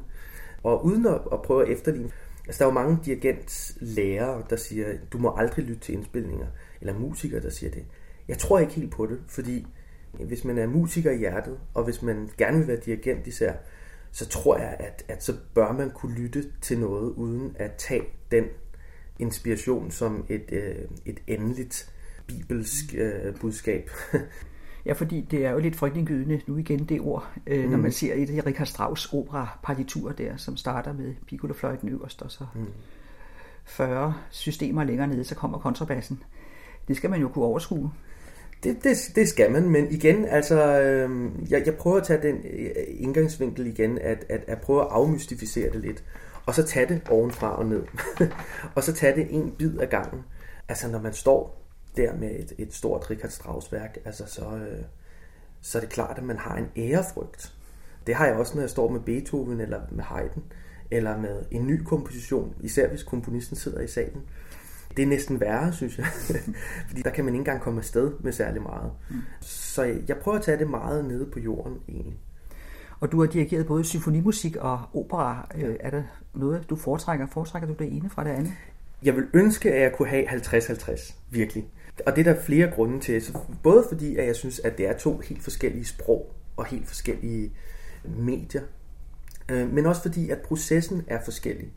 Hvis man dirigerer kun symfonimusik, så rejser man ofte hver eller hver anden uge til et nyt orkester. Og det gør jeg i perioder, og det er meget udmattende. Man skal indstille sig på et nyt orkester, på nye mennesker, på nye personer, nye solister hele tiden. Hvorimod med opera, der kan man få lov til at fordybe sig i måske to måneder på det samme værk. Og det giver en eller anden ro, synes jeg. Også det i prøveperioden, når man går på arbejde hver morgen klokken, klokken 10 ikke, eller 11. Og hvordan er det så med dansk musik? Du har jo en ny chefdirigent for et orkester i Kanada. Mm. Kan du tage for eksempel Karl Nielsen med til det orkester? Det kan jeg, og det har jeg tænkt mig at gøre, og det vil de gerne have i øh, processen, inden at jeg skulle, øh, at de offentliggjorde, at jeg var en ny chefdirigent, der skulle jeg selvfølgelig også give nogle eksempler på, hvad jeg kunne tænke mig, og, og hvilken retning jeg kunne tænke mig at føre orkestret i forhold til repertoire. Og der sagde jeg blandt andet, at jeg synes, at, at, at øh, skandinavisk musik, ikke kun dansk, men skandinavisk musik, skulle, skulle virkelig sættes meget højt. Og det har jeg, øh, det har jeg tænkt mig at gøre, mm. og de kan godt lide det. Og så må jeg også sige, at specielt Canada er jo et, øh, på en eller anden mystisk måde i ledtog med Skandinavien. Mærkeligt nok. Altså der er en, øh, en meget demokratisk øh, og meget åben, øh, venlig og varm atmosfære i det land, øh, som passer godt til en skandinavisk sjæl. Og derfor så skal de så lære Karl Nielsen at kende. Altså, jeg håber jo, at de vil sige, at øh, ham kendte de allerede et eller andet sted, inden i dem selv. Nu talte du før om det med at spille musik, mens øh, komponisten sidder i salen. Det er den nye partiturmusik. Mm. Er det noget, du opfører, fordi øh, at det bliver skrevet til et orkester, du skal dirigere, eller er det noget, du selv allerede nu kan komme til at bestille? Det kan jeg godt bestille. Altså, jeg, jeg går jo meget op i, at man skal støtte de lokale øh, talenter og øh, lokale kræfter. Det har jeg tænkt mig at gøre i Kanada, hvor at der allerede er en huskomponist til orkestret og hvor der er flere, det, det er et meget rigt ny musik miljø i Kanada. I Danmark der, og i Skandinavien har det været lidt anderledes for mig, fordi jeg ikke har været chef for et orkester her. Der er det ofte blevet bestemt for mig, at øh, de vil lave et specifikt værk. Mm. Men jeg har, jeg har bestemt tænkt mig at fordre øh, det her, og vi har også en helt egen ny musikfestival øh, med det her orkester. Det tror jeg også, der er nogle danske og skandinaviske orkestre, der har, men, men vi har simpelthen en hel serie, som kun er nyere musik. Og hvad sker der ved den tiltrædelseskoncert? Sker der noget særligt her i Victoria? Ja, altså, øh, jeg synes, at, at en tiltrædelseskoncert skal afspejle både fortiden og fremtiden. Og derfor har jeg prøvet at vælge nogle værker, som både afspejler fortiden og fremtiden, men også afspejler mig og orkestret, øh, og de relationer, som orkestret har. Derfor så har jeg, øh, har, laver vi en urførsel af et værk af deres huskomponist, en ung komponist, der hedder Jared Miller. Så skal vi lave Ravels Venstrehåndskoncert, som jeg synes er et værk, der rækker meget bagud og også forud med en solist, som orkestret har arbejdet meget sammen med, og som har øh, senest sidste år øh, trådt ind og overtaget en øh, turné, orkestret skulle på, øh, hvor solisten blev syg fantastisk solist. Og så i anden halvdel laver vi Mahlers første symfoni, som jeg synes er både monumental, men også virker som om det er et værk, der næsten blev skrevet før alle andre symfoniske, mm. øh, større symfoniske værker. Ja, for det var netop det, jeg vil spørge dig om, om du har nogle særlige komponister eller særlige epoker, som du har et forhold til. Jeg har ikke epoker, men jeg har nogle komponister, jeg føler mig meget øh, tæt på. Desværre går det jo kun én vej. De er her jo ikke mere, desværre. Men jeg føler mig utrolig nær Richard Strauss. Øh, det er måske også derfor, du kan se, at hans underskrift hænger lige der på min væg.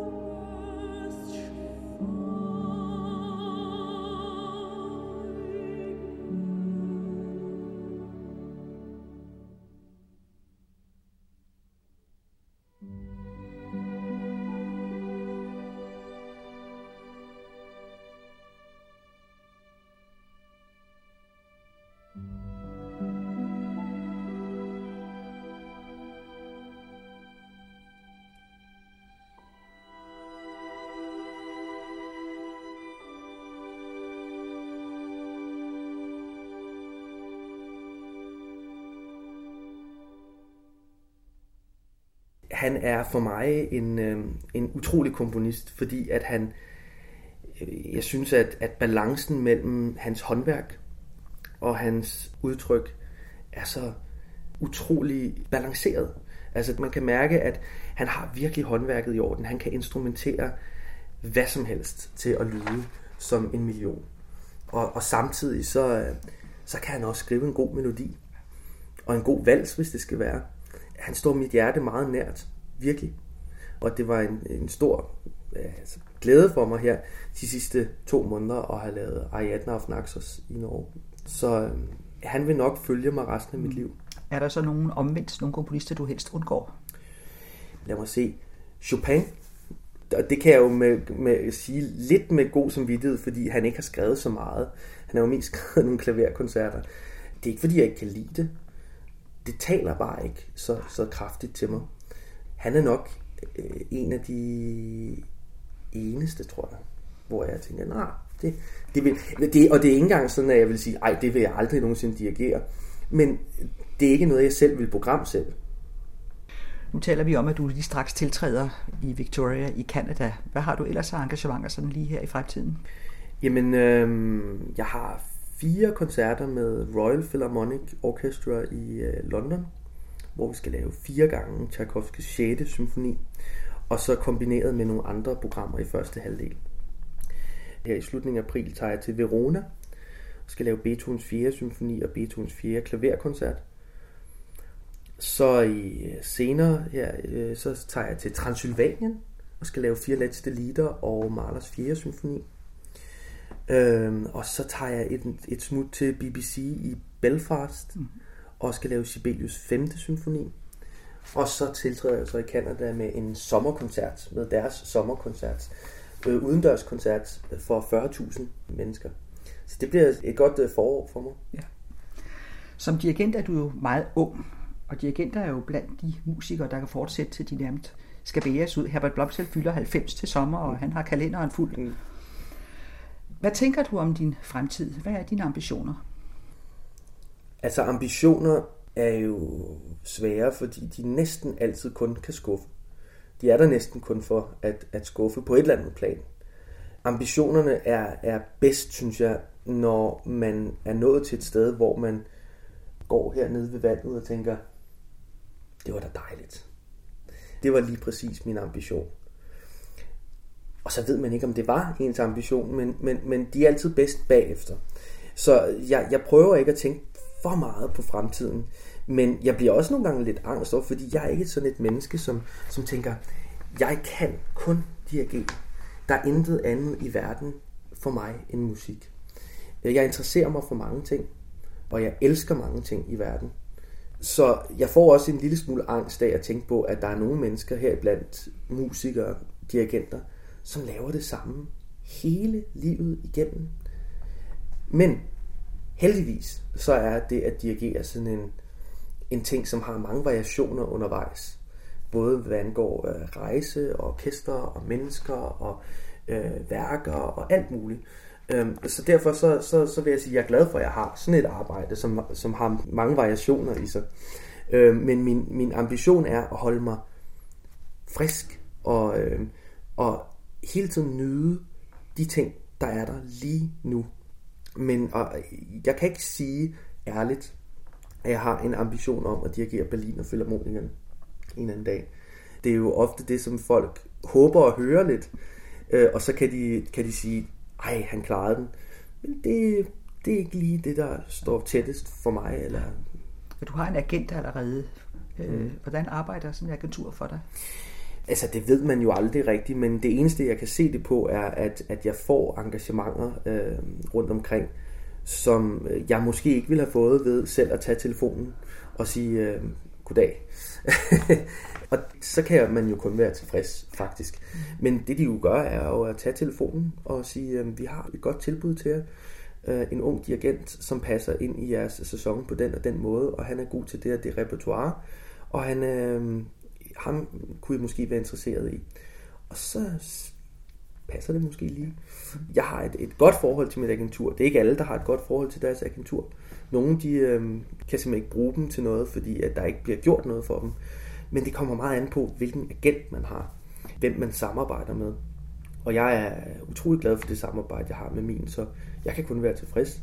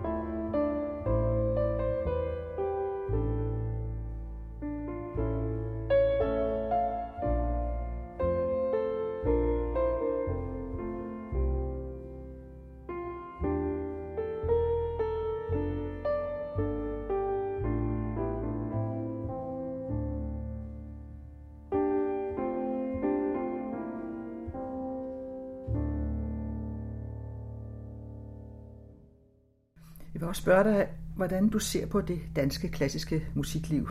Der var jo en meget spektakulær situation omkring nytår, hvor du dirigerede den jyske opera Aarhus Symfoniorkester i Flagermusen.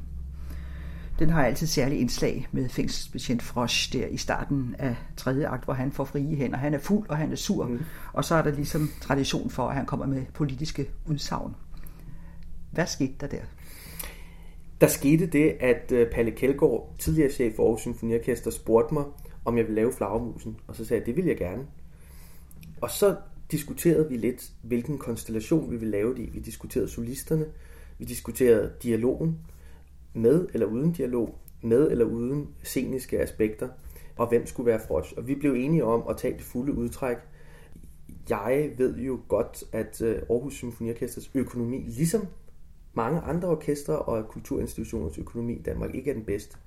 Blandt andet derfor sagde jeg, jo, men altså, hvis det kan være til nogen hjælp, kan jeg prøve at lave dialogen selv.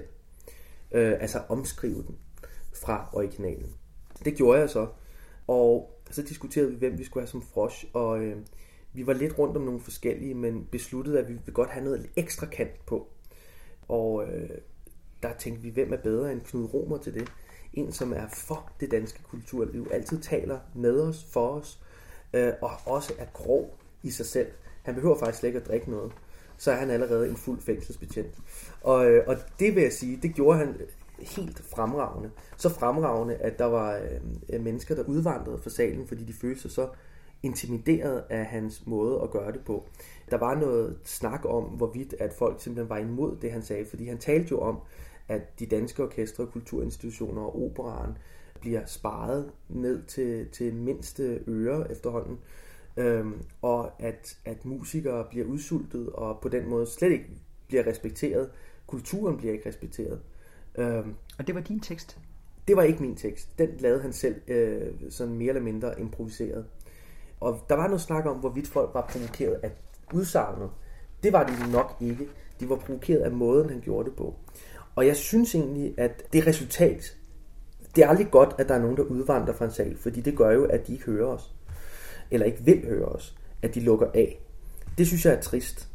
Men at der var en reaktion, som faktisk blev så overvældende stor, at den endte i deadline på Danmarks Radio og i øh, stort set alle medier. Det synes jeg er meget, meget positivt. Jeg vil ikke sige, at al omtale er god omtale, men jeg synes, at det skabte en debat om det her tema omkring kulturbesparelser, som vi har brug for. Og vi har brug for lige præcis denne her lidt hårdhændede måde, efter min mening, at øh, formidle den på som kulturinstitutioner og som kunstnere. Fordi vi, øh, vi er for flinke, vi er for søde, øh, og, og, og vi får gerne have den gode, smukke, pæne dialog. Og det var ikke det, Knud Romer han gav de aftener. Han gav det råt for usødet. Mm. Og det havde en reaktion, som jo skabte debat. Ja, og det var jo så den positive del af det, for ellers så øh, ser det jo ikke så godt ud i disse her år, hvor man altså er lige ved at blive helt ulykkelig over at tænke på, hvad der, hvad der kommer til at ske. Men øh, tror du alligevel ikke, den klassiske musik vil overleve? Jeg vil også spørge på en anden måde. Øh, tror du, den vil drukne i pop og iPhones og mangel på fordybelse? Det er op til os. Det er op til os, hvorvidt vi ønsker at give lidt mere tid til os selv og vores ører. Eller hvorvidt vi vil have det hurtige fix hele tiden. Vi bliver som mennesker i dag, ikke kun i Danmark, men i hele verden, opdraget til at, at være dummere, end vi er. Og resultatet ser vi på den politiske scene nemlig at vi vælger politikere, som er totalt ukompetente. Og det er lige præcis, tror jeg, det som er øh, øh, deres mål. At fordumme os. Jeg, jeg, jeg ved godt, det lyder meget, kommer meget hurtigt til at lyde som en konspiration. Øh, jeg tror ikke, det er så bevidst tænkt, men jeg tror bestemt, at den politiske scene bruger det, at vi ser mindre på substansen og lytter mindre til hinanden, øh, og på den måde skaber mere fjendtlighed. Det kan gå hen og blive et meget, meget stort problem, som måske, uden at lyde øh, totalt dommedagsagtig, det måske kræver et fald, før at det, ligesom Carl Nielsen sagde om øh, i sin fjerde symfoni, at øh, han mente næsten, det var nødvendigt med Første Verdenskrig, så mennesket kunne opstå på ny i en, en ny form. Øh, jeg håber bestemt ikke, at det bliver sådan. Jeg håber bestemt ikke, at vi når derud. Men jeg, jeg er trist over at se, at øh, det, som der bliver brugt over for os som mennesker i dag, nemlig at vi skal holde fast i vores kultur. Vi skal ikke lade udefrakommende kulturer invadere vores kultur. At de samme mennesker, der siger det, samtidig øh, skærer ned på vores kultur. Det forstår jeg slet ikke. Jeg, jeg kan simpelthen ikke forstå det. Det giver ingen mening. Jeg vil nok også tilføje, at lad os prøve at fokusere på det, vi faktisk har. Og det, som faktisk giver mening for os. Vi behøver ikke at skamme os over vores egen kultur, og samtidig holde andre kulturer væk. Jeg tror, at vores kultur er her. Kultur er jo ikke noget, vi laver. Det er noget, vi lever i. Og sådan en kultur skal udvikle sig organisk. Det har den gjort gennem århundreder, og det skal den blive ved med. Og forskellige ting, der kommer udefra, skal også have lov til at påvirke vores kultur. Det kan kun berige vores kultur. Og jeg tror, at det er det, der i sidste ende gør, at vores kultur vil overleve.